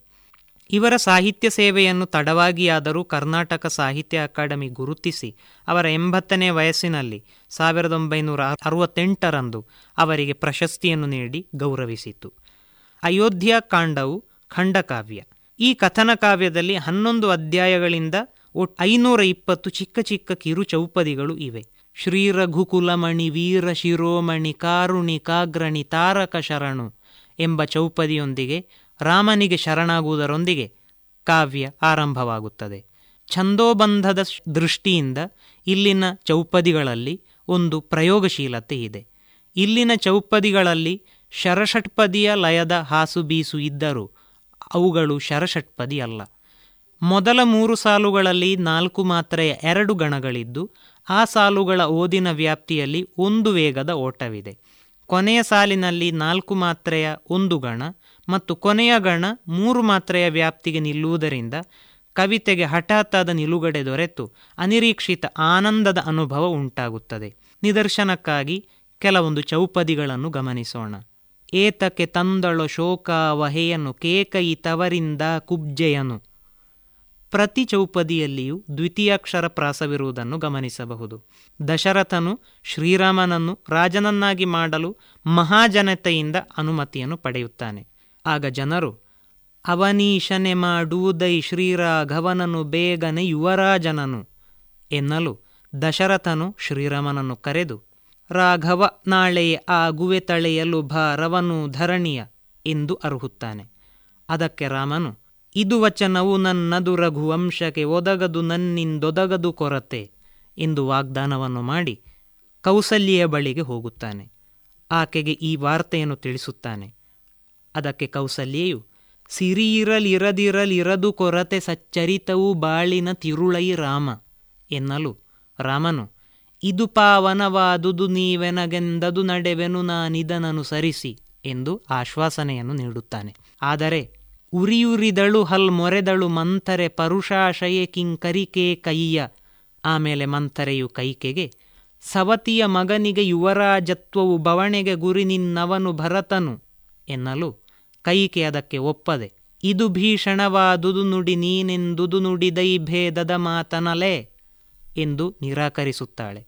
ತನಗೆ, ರಾಮನು ಪ್ರಿಯನ್, ಎನಗೆ ಶುಭಾಶ್ರಯನಾರಾಮನು ಭಯವವನಿಂದೆಲ್, ರಾಮನು ನನಗೆ ಪ್ರೀತಿಪಾತ್ರ. ಆದ್ದರಿಂದ ಭಯವವನಿಂದೆಲ್ಲಿಯದವು ನನಗೆ ಎಂದು ನಿರಾಳವಾಗುತ್ತಾಳೆ. ಉರಿಯೊಳಗೆಣ್ಣೆಯ ನೆರಚಿದ ಒಲು ಮಂಥರೆಯ ಹೃದಯ ದುರಿ ಉರಿದುದು ಮಸಗಿ. ಆಮೇಲೆ ಅವಳು ನಾನಾ ರೀತಿಯಲ್ಲಿ ಚಾಡಿ ಹೇಳಿ, ರಾಮನ ಪಟ್ಟಾಭಿಷೇಕವನ್ನು ನಿಲ್ಲಿಸುವಂತೆ ಕೈಕೇಯಿಯನ್ನು ಪ್ರೇರೇಪಿಸಿ, ಚತುರತಿ ಇಂದೀಪ್ಸಿತವನ್ನು ಸಾಧಿಸು, ಹಿತವನ್ನು ಕೇಕೈ ಸುತನಿಗೊದಗಿಸು ಎಂದು ಹೇಳಲು, ಈ ನುಡಿ ಅದು ನೀರೊಳು ಕೆಸರದು ಹಾಲೊಳು ಹುಳಿ ಅದು ಮಂಥರೆಯಾಡಿದ ಕೀಳ್ನುಡಿ ಕೈಕೇ ಕೆರಳಿದ ಹಾವಿನ ತೆರದಲ್ಲಿ ಎಡಬಿಡದೆ ಉರಿದುರಿಯುತ್ತೆ, ಫೂತ್ಕರಿಸುತ್ತಲಿಹಳು. ಇಂಥ ಕೈಕೆ ದಶರಥನಿಗೆ ತನ್ನ ಮಗನಾದ ಭರತನಿಗೆ ಪಟ್ಟ ಮತ್ತು ಶ್ರೀರಾಮನಿಗೆ ವನವಾಸ ಎಂಬ ವರವನ್ನು ಕೇಳುತ್ತಾಳೆ. ವನವಾಸವು ರಾಮನಿಗಾಗಲಿ ಭರತನಿಗೀ ರಾಜ್ಯವು ಜನಪನೆ ಬರಲಿ ಎನ್ನುವ ಕೈಕೇಯಿಯ ಕೋರಿಕೆ ಐದನೇ ಅಧ್ಯಾಯದ ತಿರುಳು. ಆರನೆಯ ಅಧ್ಯಾಯದಲ್ಲಿ ಕೈಕೆ ರಾಮನಿಗೆ, ತೊಡುವಲ್ ಕಲವನು ನಡೆಯಡವಿಗೆ ನೀ ನಡೆಗುಡು ನೀ ನಡೆಗುಡು ಭರತನಿಗೊಡನೆ ನರವರ ಎನ್ನುವಳು. ಏಳು ಎಂಟು ಮತ್ತು ಒಂಬತ್ತನೇ ಅಧ್ಯಾಯದಲ್ಲಿ, ಅಧ್ಯಾಯಗಳಲ್ಲಿ ಶ್ರೀರಾಮನು ತನ್ನ ತಾಯಿಯಾದ ಕೌಸಲ್ಯಗೆ, ತಡೆಯನು ತಾಯೇ, ನಡೆವನು ನಾನಿನ್ನಡವಿಗೆ ಹರಸವು ಅಡಿಗೆ ರಗುವೆನು ಎಂದು ನಮಿಸಿ ಲಕ್ಷ್ಮಣ ಮತ್ತು ಸೀತೆಯರೊಂದಿಗೆ ಕಾಡಿಗೆ ಹೊರಡುತ್ತಾನೆ. ಅವರು ಕಾಡಿಗೆ ಹೋಗುವಾಗ, ಅಳಿದುದ ಯೋಧೆಯ ಬೆಳಕಲ್ಲಿಯು ಬಾ, ಎಳಿದತ್ತಿತು ಬಲು ಬಳಲಿತು ಜನವು, ತೊರೆದೆಮ್ಮನು ರಘು ವರಕರು ಕರುಣಾಕರ ತೆರಳುವುದೇ ಮೂವರೆ ಕಾನನಕ್ಕೆ ಎಂದು ದುಃಖಿಸುತ್ತದೆ. ಆಗ ರಾಮನು ಭರತನು ಧರ್ಮಿಗಳರಸನು ನೀವೆನ್ ನೀವಿನ್ನರಿಸುವುದೀಯಲ್ ಕರೆಯನ್ ಆತನಲ್, ಅಳ್ ಕರೆಯನ್ ಆತಗೆ ಎನ್ನುತ್ತಾನೆ.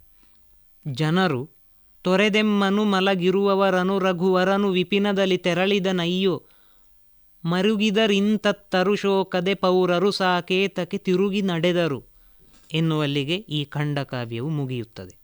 ಈ ಕಾವ್ಯದಲ್ಲಿ ಸುಖ, ಸಂಭ್ರಮ, ವೈಭವಗಳಿಂದ ಕೋಮಲವಾಗಿದ್ದ ವಾತಾವರಣದಿಂದ ಕಂಗೊಳಿಸುತ್ತಿದ್ದ ಅಯೋಧ್ಯೆ ಇದ್ದಕ್ಕಿದ್ದಂತೆ ದುರಂತ ಮತ್ತು ವಿಷಾದದೆಡೆಗೆ ಹೊರಳುವ ಸಂದರ್ಭವನ್ನು ಕವಿ ಹೃದಯಂಗಮವಾಗಿ ಚಿತ್ರಿಸುತ್ತಾರೆ.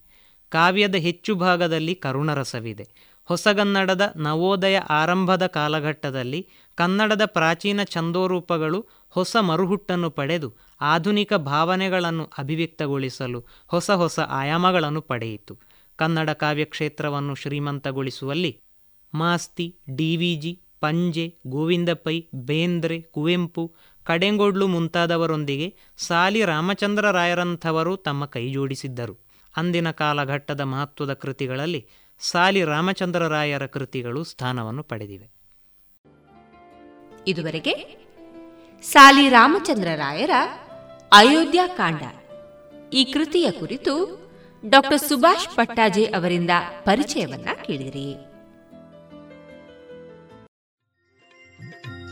うん？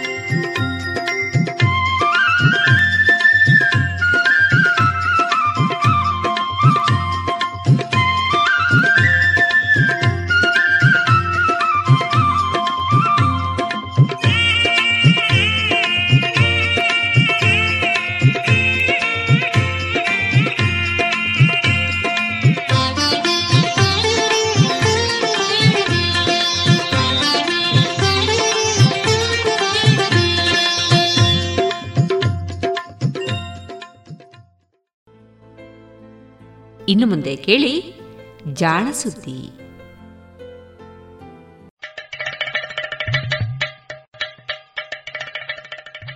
ನಮಸ್ಕಾರ ಇದು ಜಾಣ ಸುದ್ದಿ.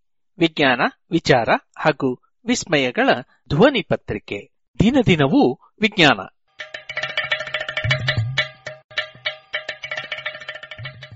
ವೈದ್ಯಕೀಯದಲ್ಲಿ ಆಕಸ್ಮಿಕಗಳು.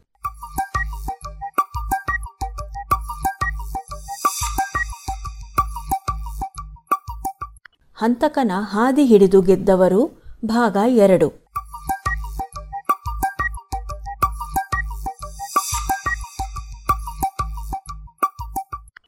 ಮಲೇರಿಯಾ ರೋಗಕಾರಕ ಜೀವಿ ಯಾವುದು ಎಂಬುದು ಪತ್ತೆಯಾಯಿತು.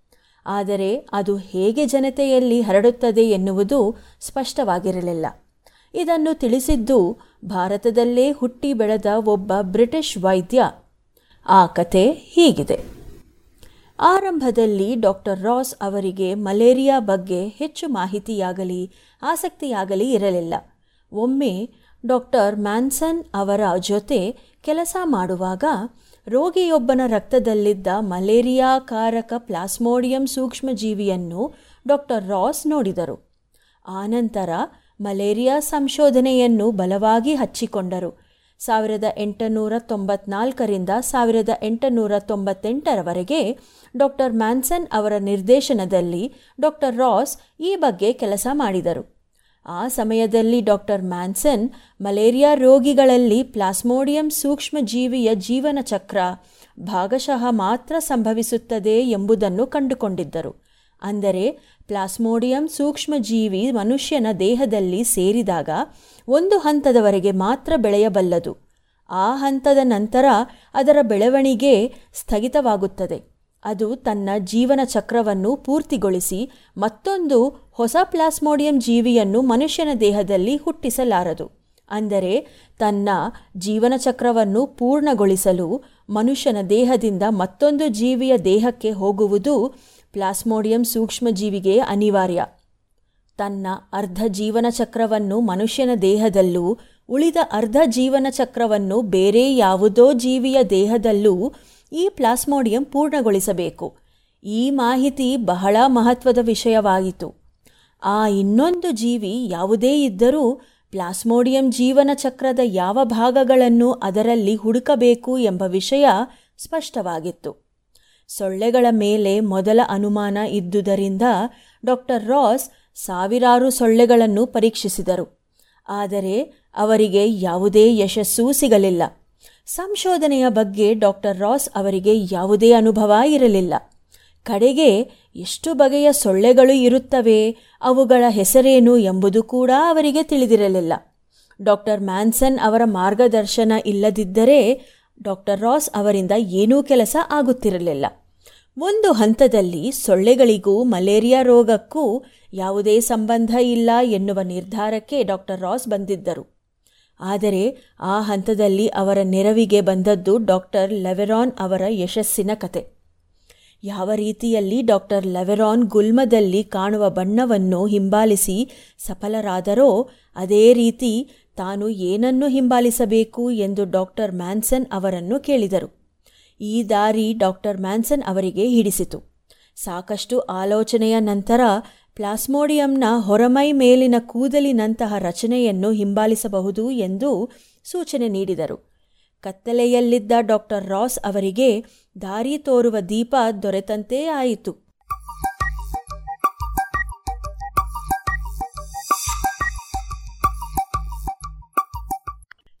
ಮುಂದಿನ ದಿನಗಳು ಡಾಕ್ಟರ್ ರಾಸ್ ಅವರ ಪಾಲಿಗೆ ಸಾಕಷ್ಟು ಸವಾಲಿನದಾಗಿತ್ತು. ಸೊಳ್ಳೆಗಳಲ್ಲಿ ಹಲವಾರು ಪ್ರಭೇದಗಳಿವೆ ಎಂಬುದನ್ನು ಮೊದಲ ಬಾರಿಗೆ ಕಂಡುಕೊಂಡ ಡಾಕ್ಟರ್ ರಾಸ್ ಅವನ್ನು ಕಂದು ಬಣ್ಣದ ಸೊಳ್ಳೆ, ಕರಿಯ ಹೊಟ್ಟೆಯ ಸೊಳ್ಳೆ, ಕಟ್ಟು ಸೊಳ್ಳೆ, ಚುಕ್ಕೆ ರೆಕ್ಕೆಯ ಸೊಳ್ಳೆ ಎಂದೆಲ್ಲ ವರ್ಗೀಕರಣ ಮಾಡಿದರು. ಆ ಮಾದರಿಯ ಸೊಳ್ಳೆಗಳ ವೈಜ್ಞಾನಿಕ ಹೆಸರುಗಳು ಕೂಡ ಅವರಿಗೆ ತಿಳಿದಿರಲಿಲ್ಲ. ಪ್ರತಿ ಮಾದರಿಯ ಸೊಳ್ಳೆಯನ್ನೂ ಇಷ್ಟು ಸಂಖ್ಯೆಯಲ್ಲಿ ಪರೀಕ್ಷೆ ಮಾಡಬೇಕು ಎಂದು ತೀರ್ಮಾನಿಸಿದರು. ಧಾರಾಳವಾಗಿ ಸುಗುತ್ತಿದ್ದ ಕಂದು ಬಣ್ಣದ ಸೊಳ್ಳೆಗಳಲ್ಲಿ ಯಾವುದೇ ಸೂಕ್ಷ್ಮಜೀವಿ ಸಿಗಲಿಲ್ಲ.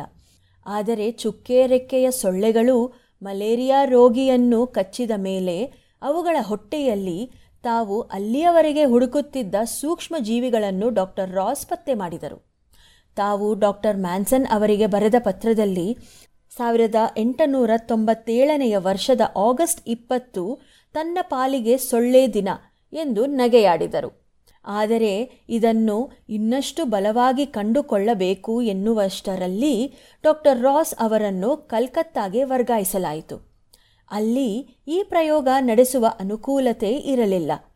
ಮತ್ತೊಮ್ಮೆ ಡಾಕ್ಟರ್ ಮ್ಯಾನ್ಸನ್ ಅವರ ಅಭಿಪ್ರಾಯ ಪಡೆದ ಡಾಕ್ಟರ್ ರಾಸ್ ಇದೇ ಪ್ರಯೋಗವನ್ನು ಕೆಲವು ಹಕ್ಕಿಗಳಲ್ಲಿ ಮುಂದುವರೆಸಿದರು.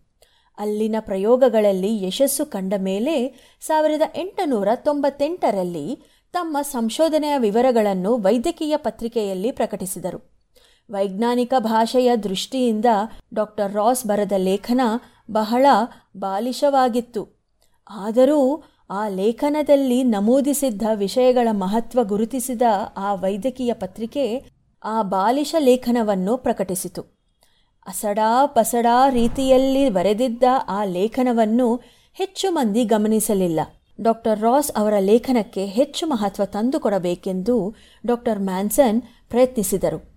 ಡಾಕ್ಟರ್ ರಾಸ್ ಅವರ ಸಂಶೋಧನೆಯನ್ನು ಬಲವಾಗಿ ಪುರಸ್ಕರಿಸುತ್ತಾ ಡಾಕ್ಟರ್ ಮ್ಯಾನ್ಸನ್ ಈ ಬಗ್ಗೆ ಮತ್ತಷ್ಟು ಒಳನೋಟಗಳನ್ನು ಒಳಗೊಂಡು ಸಚಿತ್ರ ವಿದ್ವತ್ಪೂರ್ಣ ಲೇಖನವನ್ನು ತಾವೇ ಖುದ್ದಾಗಿ ಬರೆದು ಮತ್ತೊಂದು ವೈದ್ಯಕೀಯ ಪತ್ರಿಕೆಯಲ್ಲಿ ಅದೇ ವರ್ಷ ಪ್ರಕಟಿಸಿದರು. ಡಾಕ್ಟರ್ ಮ್ಯಾನ್ಸನ್ ಅವರ ಪ್ರಭಾವಿ ಲೇಖನದ ಮೂಲಕ ಡಾಕ್ಟರ್ ರಾಸ್ ಅವರ ಸಂಶೋಧನೆಗೆ ಜಗತ್ತಿನಲ್ಲೆಲ್ಲ ಮನ್ನಣೆ ದೊರೆಯುವಂತೆ ಆಯಿತು. ಇದರಿಂದ ಪ್ಲಾಸ್ಮೋಡಿಯಂ ಸೂಕ್ಷ್ಮ ಜೀವಿಯ ಇಡೀ ಜೀವನ ಚಕ್ರವನ್ನು ಪತ್ತೆ ಮಾಡಿದಂತೆಯಾಯಿತು. ಅದರ ಅರ್ಧ ಭಾಗ ಮನುಷ್ಯ ಶರೀರದಲ್ಲಿ, ಆದರೆ ಉಳಿದ ಅರ್ಧ ಭಾಗ ಅನಾಫಲೀಸ್ ಎಂಬ ಪ್ರಭೇದದ ಸೊಳ್ಳೆಯ ಹೊಟ್ಟೆಯಲ್ಲಿ ಆಗುತ್ತಿತ್ತು. ಇಟಲಿಯ ಮಲೇರಿಯಾ ಸಂಶೋಧಕರ ಅಧ್ಯಯನ ಮುಂದುವರೆದಂತೆ ಮಲೇರಿಯಾ ಪ್ಲಾಸ್ಮೋಡಿಯಂ ಸೊಳ್ಳೆ ಮನುಷ್ಯರ ಸಂಬಂಧ ಸ್ಪಷ್ಟವಾಯಿತು. ಮಾನವ ಇತಿಹಾಸದ ಅತ್ಯಂತ ದೊಡ್ಡ ಕೊಲೆಗೊಡುಕ ರೋಗದ ಚಿತ್ರಣ ದೊರೆತಿತ್ತು.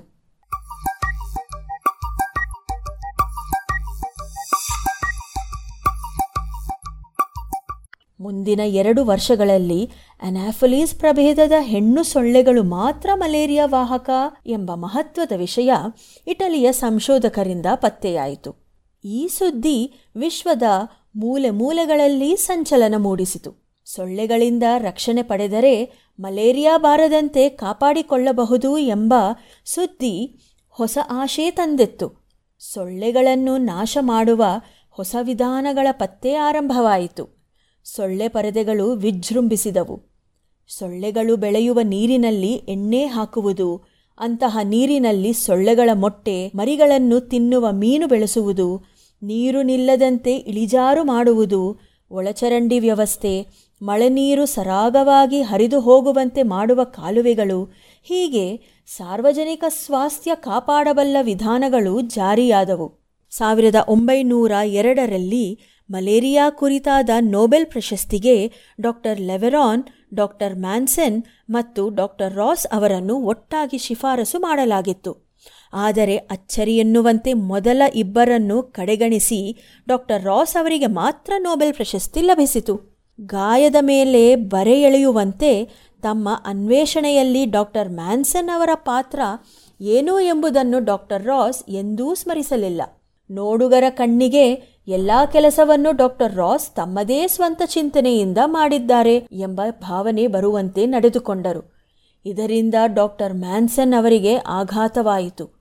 ಸಾವಿರದ ಎಂಟುನೂರ ತೊಂಬತ್ತೆಂಟರಲ್ಲಿ ಡಾಕ್ಟರ್ ರಾಸ್ ಬರೆದಿದ್ದ ಬಾಲಿಶ ಪ್ರಬಂಧವನ್ನು ಬಲವಾಗಿ ಸಮರ್ಥಿಸಿ ಮತ್ತೊಂದು ವಿವರಣಾತ್ಮಕ ಲೇಖನ ಬರೆದು ಅದಕ್ಕೆ ಒಳ್ಳೆಯ ಸಂಶೋಧನಾ ಚೌಕಟ್ಟನ್ನು ನೀಡಿದ್ದ ಡಾಕ್ಟರ್ ಮ್ಯಾನ್ಸನ್ ಅವರ ನಿಸ್ವಾರ್ಥ ಬುದ್ಧಿಯ ಯಾವುದೇ ಅಂಶ ಡಾಕ್ಟರ್ ರಾಸ್ ಅವರ ನಡವಳಿಕೆಯಲ್ಲಿ ಕಾಣಲಿಲ್ಲ. ಅಂದಿನಿಂದ ಡಾಕ್ಟರ್ ಮ್ಯಾನ್ಸನ್ ಮಲೇರಿಯಾ ಬಗೆಗಿನ ಸಂಶೋಧನೆಯಲ್ಲಿ ಹೆಚ್ಚು ತೊಡಗಿಕೊಳ್ಳಲಿಲ್ಲ. ಜೊತೆಗೆ ಡಾಕ್ಟರ್ ಮ್ಯಾನ್ಸನ್ ಅವರ ಅದ್ಭುತ ಚಿಂತನೆಗೆ ಸವಾಲಾಗಬಲ್ಲ ಹಲವಾರು ಸಮಸ್ಯೆಗಳು ಸಾಂಕ್ರಾಮಿಕ ರೋಗಗಳ ಅಧ್ಯಯನದಲ್ಲಿ ಇದ್ದವು. ಮುಂದೆ ಮಲೇರಿಯಾ ಅಧ್ಯಯನದ ವಿಷಯದಲ್ಲಿ ಎದ್ದ ಪ್ರಶ್ನೆಗಳಿಗೆ ಸಂಶೋಧಕರು ಸಹಜವಾಗಿ ಡಾಕ್ಟರ್ ರಾಸ್ ಅವರ ಅಭಿಪ್ರಾಯವನ್ನು ಬೇಡುತ್ತಿದ್ದರು. ಆದರೆ ಡಾಕ್ಟರ್ ರಾಸ್ ಅವರಿಗೆ ಅಭಿಪ್ರಾಯ ನೀಡುವುದು ಹಾಗಿರಲಿ. ಹಲವೊಮ್ಮೆ ಆ ಪ್ರಶ್ನೆಯೇ ಅರ್ಥವಾಗುತ್ತಿರಲಿಲ್ಲ. ಕೆಲವು ಬಾರಿ ಡಾಕ್ಟರ್ ರಾಸ್ ಇಂತಹ ಪ್ರಶ್ನೆಗಳ ಉತ್ತರಕ್ಕೆ ಡಾಕ್ಟರ್ ಮ್ಯಾನ್ಸನ್ ಅವರ ಸಹಕಾರ ಬೇಡಿದರು. ಅಂತಹ ಪ್ರತಿ ಬಾರಿ ಡಾಕ್ಟರ್ ಮ್ಯಾನ್ಸನ್ ಮೌನಕ್ಕೆ ಶರಣಾದರು. ಇದು ಡಾಕ್ಟರ್ ರಾಸ್ ಅವರಲ್ಲಿ ಮತ್ತಷ್ಟು ಕಹಿ ಮೂಡಿಸಿತು. ಮುಂದೆ ಸಾವಿರದ ಒಂಬೈನೂರ ಏಳರಲ್ಲಿ ಡಾಕ್ಟರ್ ಲೆವೆರಾನ್ ಅವರಿಗೆ ಮಲೇರಿಯಾಕಾರಕ ಸೂಕ್ಷ್ಮಜೀವಿಯನ್ನು ಪತ್ತೆ ಮಾಡಿದ ಗೌರವಕ್ಕೆ ನೋಬೆಲ್ ಪ್ರಶಸ್ತಿ ನೀಡಲಾಯಿತು. ಆಗಲೂ ಡಾಕ್ಟರ್ ಮ್ಯಾನ್ಸನ್ ಅವರನ್ನು ಕಡೆಗಣಿಸಲಾಯಿತು. ನೊಬೆಲ್ ಪ್ರಶಸ್ತಿ ಸಮಿತಿಯ ದೊಡ್ಡ ತಪ್ಪುಗಳಲ್ಲಿ ಇದೂ ಒಂದು. ಮಲೇರಿಯಾ ಸುಲಭವಾಗಿ ಬಗ್ಗುವ ಕಾಯಿಲೆ ಅಲ್ಲ. ಒಮ್ಮೆ ಮಲೇರಿಯಾ ಮತ್ತು ಸೊಳ್ಳೆಗಳ ನಡುವಿನ ಸಂಬಂಧ ತಿಳಿದ ಕೂಡಲೇ ಮುಂದುವರೆದ ದೇಶಗಳು ಜಾಗೃತವಾದವು. ಸೊಳ್ಳೆಗಳ ನಿಯಂತ್ರಣದಿಂದ ಮಲೇರಿಯಾ ಚಕ್ರವನ್ನೂ ಮುರಿದವು. ಆದರೆ ಇಂತಹ ಅನುಕೂಲ ಇಲ್ಲದ ತೃತೀಯ ವಿಶ್ವದ ದೇಶಗಳಲ್ಲಿ ಮಲೇರಿಯಾ ಇಂದು ಕೂಡ ಬಹುದೊಡ್ಡ ಆರೋಗ್ಯ ಪಿಡುಗಾಗಿಯೇ ಇದೆ. ಮಲೇರಿಯಾ ಚಕ್ರದ ಪತ್ತೆಯಾಗಿ ನೂರು ವರ್ಷ ಕಳೆದರೂ ಮಲೇರಿಯಾ ವಿರುದ್ಧದ ಲಸಿಕೆ ತಯಾರಾಗಲಿಲ್ಲ. ಜೊತೆಗೆ ಮಲೇರಿಯಾವನ್ನು ಎದುರಿಸುವ ಹೊಸ ಔಷಧಗಳೂ ಅಷ್ಟಾಗಿ ಅಭಿವೃದ್ಧಿ ಆಗಿಲ್ಲ. ಜಗತ್ತಿನ ಅತೀ ದೊಡ್ಡ ಹಂತಕ. ಇಂದು ನಮ್ಮ ಆರೋಗ್ಯ ವ್ಯವಸ್ಥೆಗೆ ಸವಾಲಾಗಿ ನಿಂತಿರುವುದು ಖೇದದ ಸಂಗತಿ. ಮಲೇರಿಯಾ ನಮ್ಮ ಆರೋಗ್ಯ ವ್ಯವಸ್ಥೆಗೆ ಕನ್ನಡಿ ಹಿಡಿದಿರುವ ಕಾಯಿಲೆ. ಇದನ್ನು ಸರಿಯಾಗಿ ನಿರ್ವಹಿಸುವುದೇ ಈ ವೈದ್ಯಕೀಯ ಸಾಧಕರಿಗೆ ನಾವು ನೀಡಬಲ್ಲ ಅತೀ ದೊಡ್ಡ ಕಾಣಿಕೆ.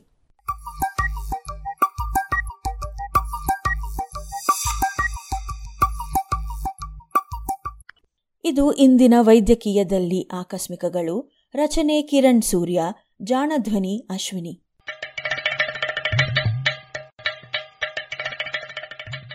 ಜಾಣ ಸುದ್ದಿಯ ಬಗ್ಗೆ ಸಲಹೆ, ಸಂದೇಹಗಳು ಇದ್ದಲ್ಲಿ ನೇರವಾಗಿ ಒಂಬತ್ತು, ಎಂಟು ಎಂಟು, ಆರು ಆರು, ನಾಲ್ಕು, ಸೊನ್ನೆ, ಮೂರು, ಎರಡು, ಎಂಟು ಈ ನಂಬರಿಗೆ ವಾಟ್ಸಪ್ ಮಾಡಿ ಇಲ್ಲವೇ ಕರೆ ಮಾಡಿ.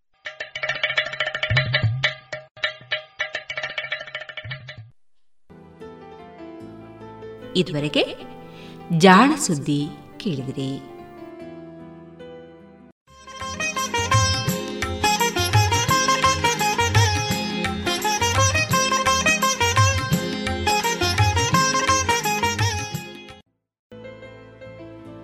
ಇನ್ನೀಗ ಮಧುರ ಗಾನ ಪ್ರಸಾರವಾಗಲಿದೆ.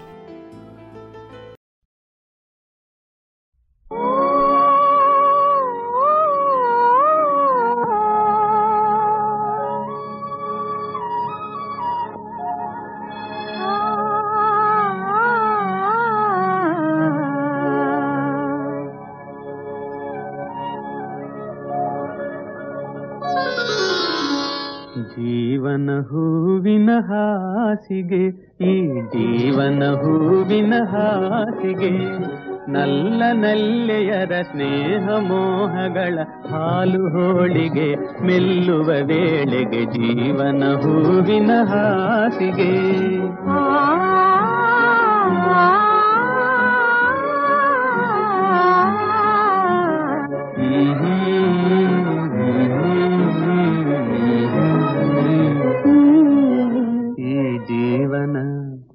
ಜೀವನ ಹೂವಿನ ಹಾಸಿಗೆ.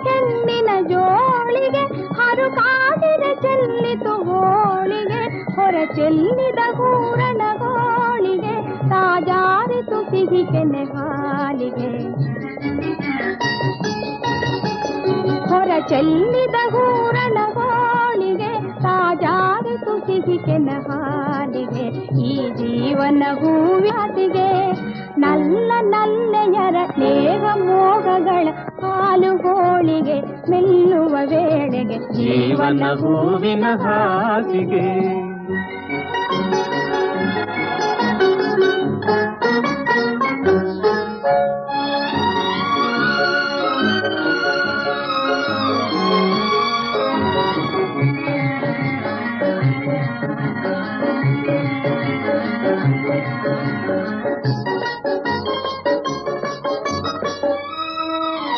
ಆಕಾಶದಿ ಹಾರಾಡುವ ಗಿಳಿ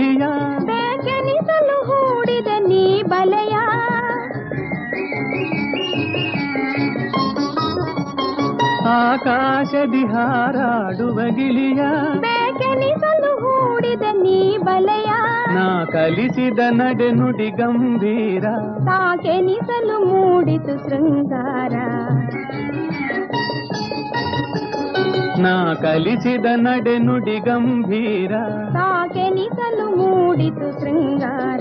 ಈ ಜೀವನ ಹೂವಿನ ಹಾಸಿಗೆ ನಲ್ಲ ನಲ್ಲೆಯರ ಸ್ನೇಹ ಮೋಹಗಳ ಹಾಲು ಹೋಳಿಗೆ ಮೆಲ್ಲುವ ವೇಳೆಗೆ ಜೀವನ ಹೂವಿನ ಹಾಸಿಗೆ.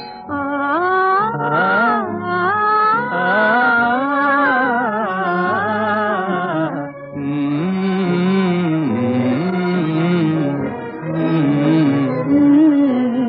ಜೀವನ ಈ ಜೀವನ ಹೂವಿನ ಹಾಸಿಗೆ.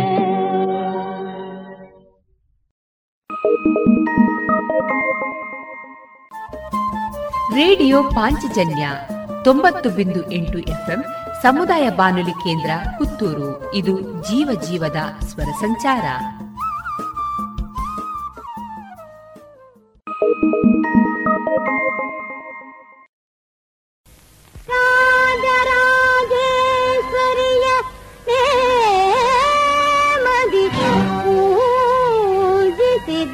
ಪ್ರಥಮ ನೇಮದಿ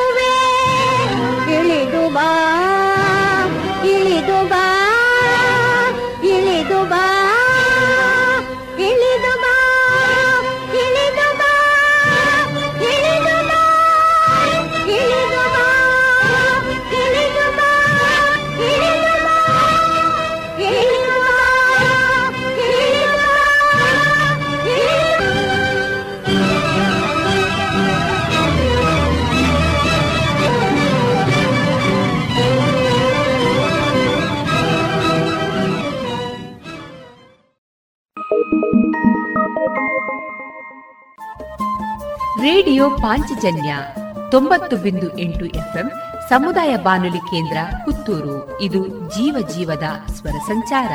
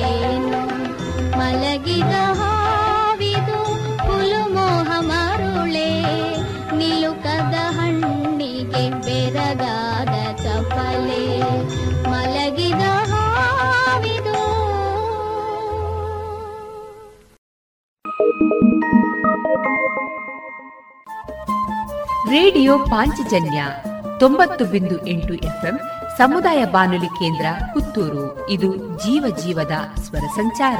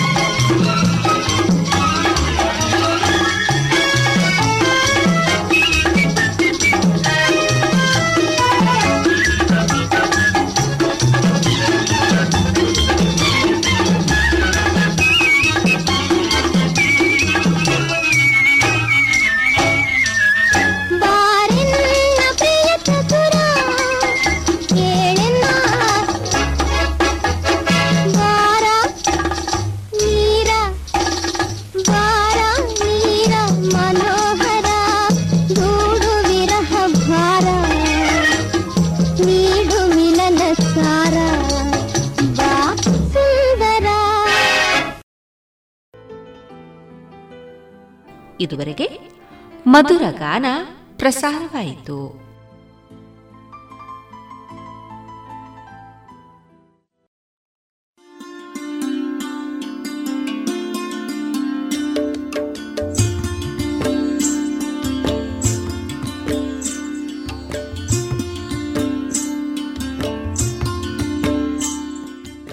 ರೇಡಿಯೋ ಪಾಂಚಜನ್ಯ ಸಮುದಾಯ ಬಾನುಲಿ ಕೇಂದ್ರದಿಂದ ನಿಮ್ಮ ಕಾರ್ಯಕ್ರಮಗಳು ಪ್ರಸಾರವಾಗಬೇಕೆ? ಹಾಗಿದ್ದರೆ ನಮ್ಮನ್ನು ಸಂಪರ್ಕಿಸಿ.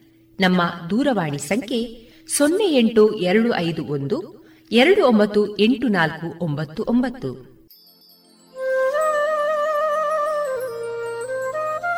ಗಮನಿಸಿ ಕೇಳುವರೆ ನಮ್ಮ ಕಾರ್ಯಕ್ರಮಗಳನ್ನು ವೆಬ್ಸೈಟ್ ಮೂಲಕ ಕೂಡ ಆಲಿಸಬಹುದು.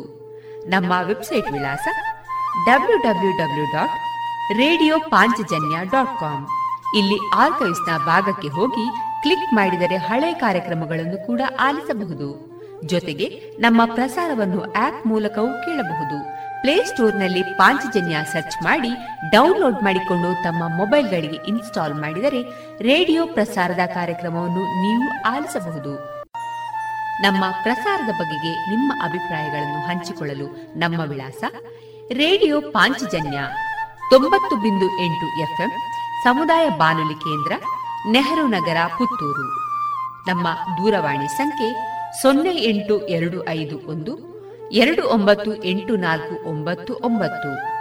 ಇಮೇಲ್ ವಿಳಾಸ radio Panchajanya at gmail dot com ನಮ್ಮ ವಿಳಾಸ ಮತ್ತೊಮ್ಮೆ ರೇಡಿಯೋ ಪಾಂಚಜನ್ಯ ತೊಂಬತ್ತು ಬಿಂದು ಎಂಟು ಎಫ್ಎಂ ಸಮುದಾಯ ಬಾನುಲಿ ಕೇಂದ್ರ ನೆಹರು ನಗರ, ಪುತ್ತೂರು. ನಮ್ಮ ದೂರವಾಣಿ ಸಂಖ್ಯೆ ಸೊನ್ನೆ ಎಂಟು ಎರಡು ಐದು ಒಂದು ಎರಡು ಒಂಬತ್ತು ಎಂಟು ನಾಲ್ಕು ಒಂಬತ್ತು ಒಂಬತ್ತು. ಇಲ್ಲಿಗೆ ಈ ಹೊತ್ತಿನ ಪ್ರಸಾರ ಕಾರ್ಯಕ್ರಮವನ್ನ ಮುಕ್ತಾಯಗೊಳಿಸುತ್ತಿದ್ದೇವೆ. ಆತ್ಮೀಯ ಕೇಳುಗರಿಗೆಲ್ಲ ರೇಡಿಯೋ ಪಾಂಚಜನ್ಯದ ಬಳಗದ ಪರವಾಗಿ ನಾನು ತೇಜಸ್ವಿ ರಾಜೇಶ್ ಮಾಡುವ ಅನಂತ ವಂದನೆಗಳು.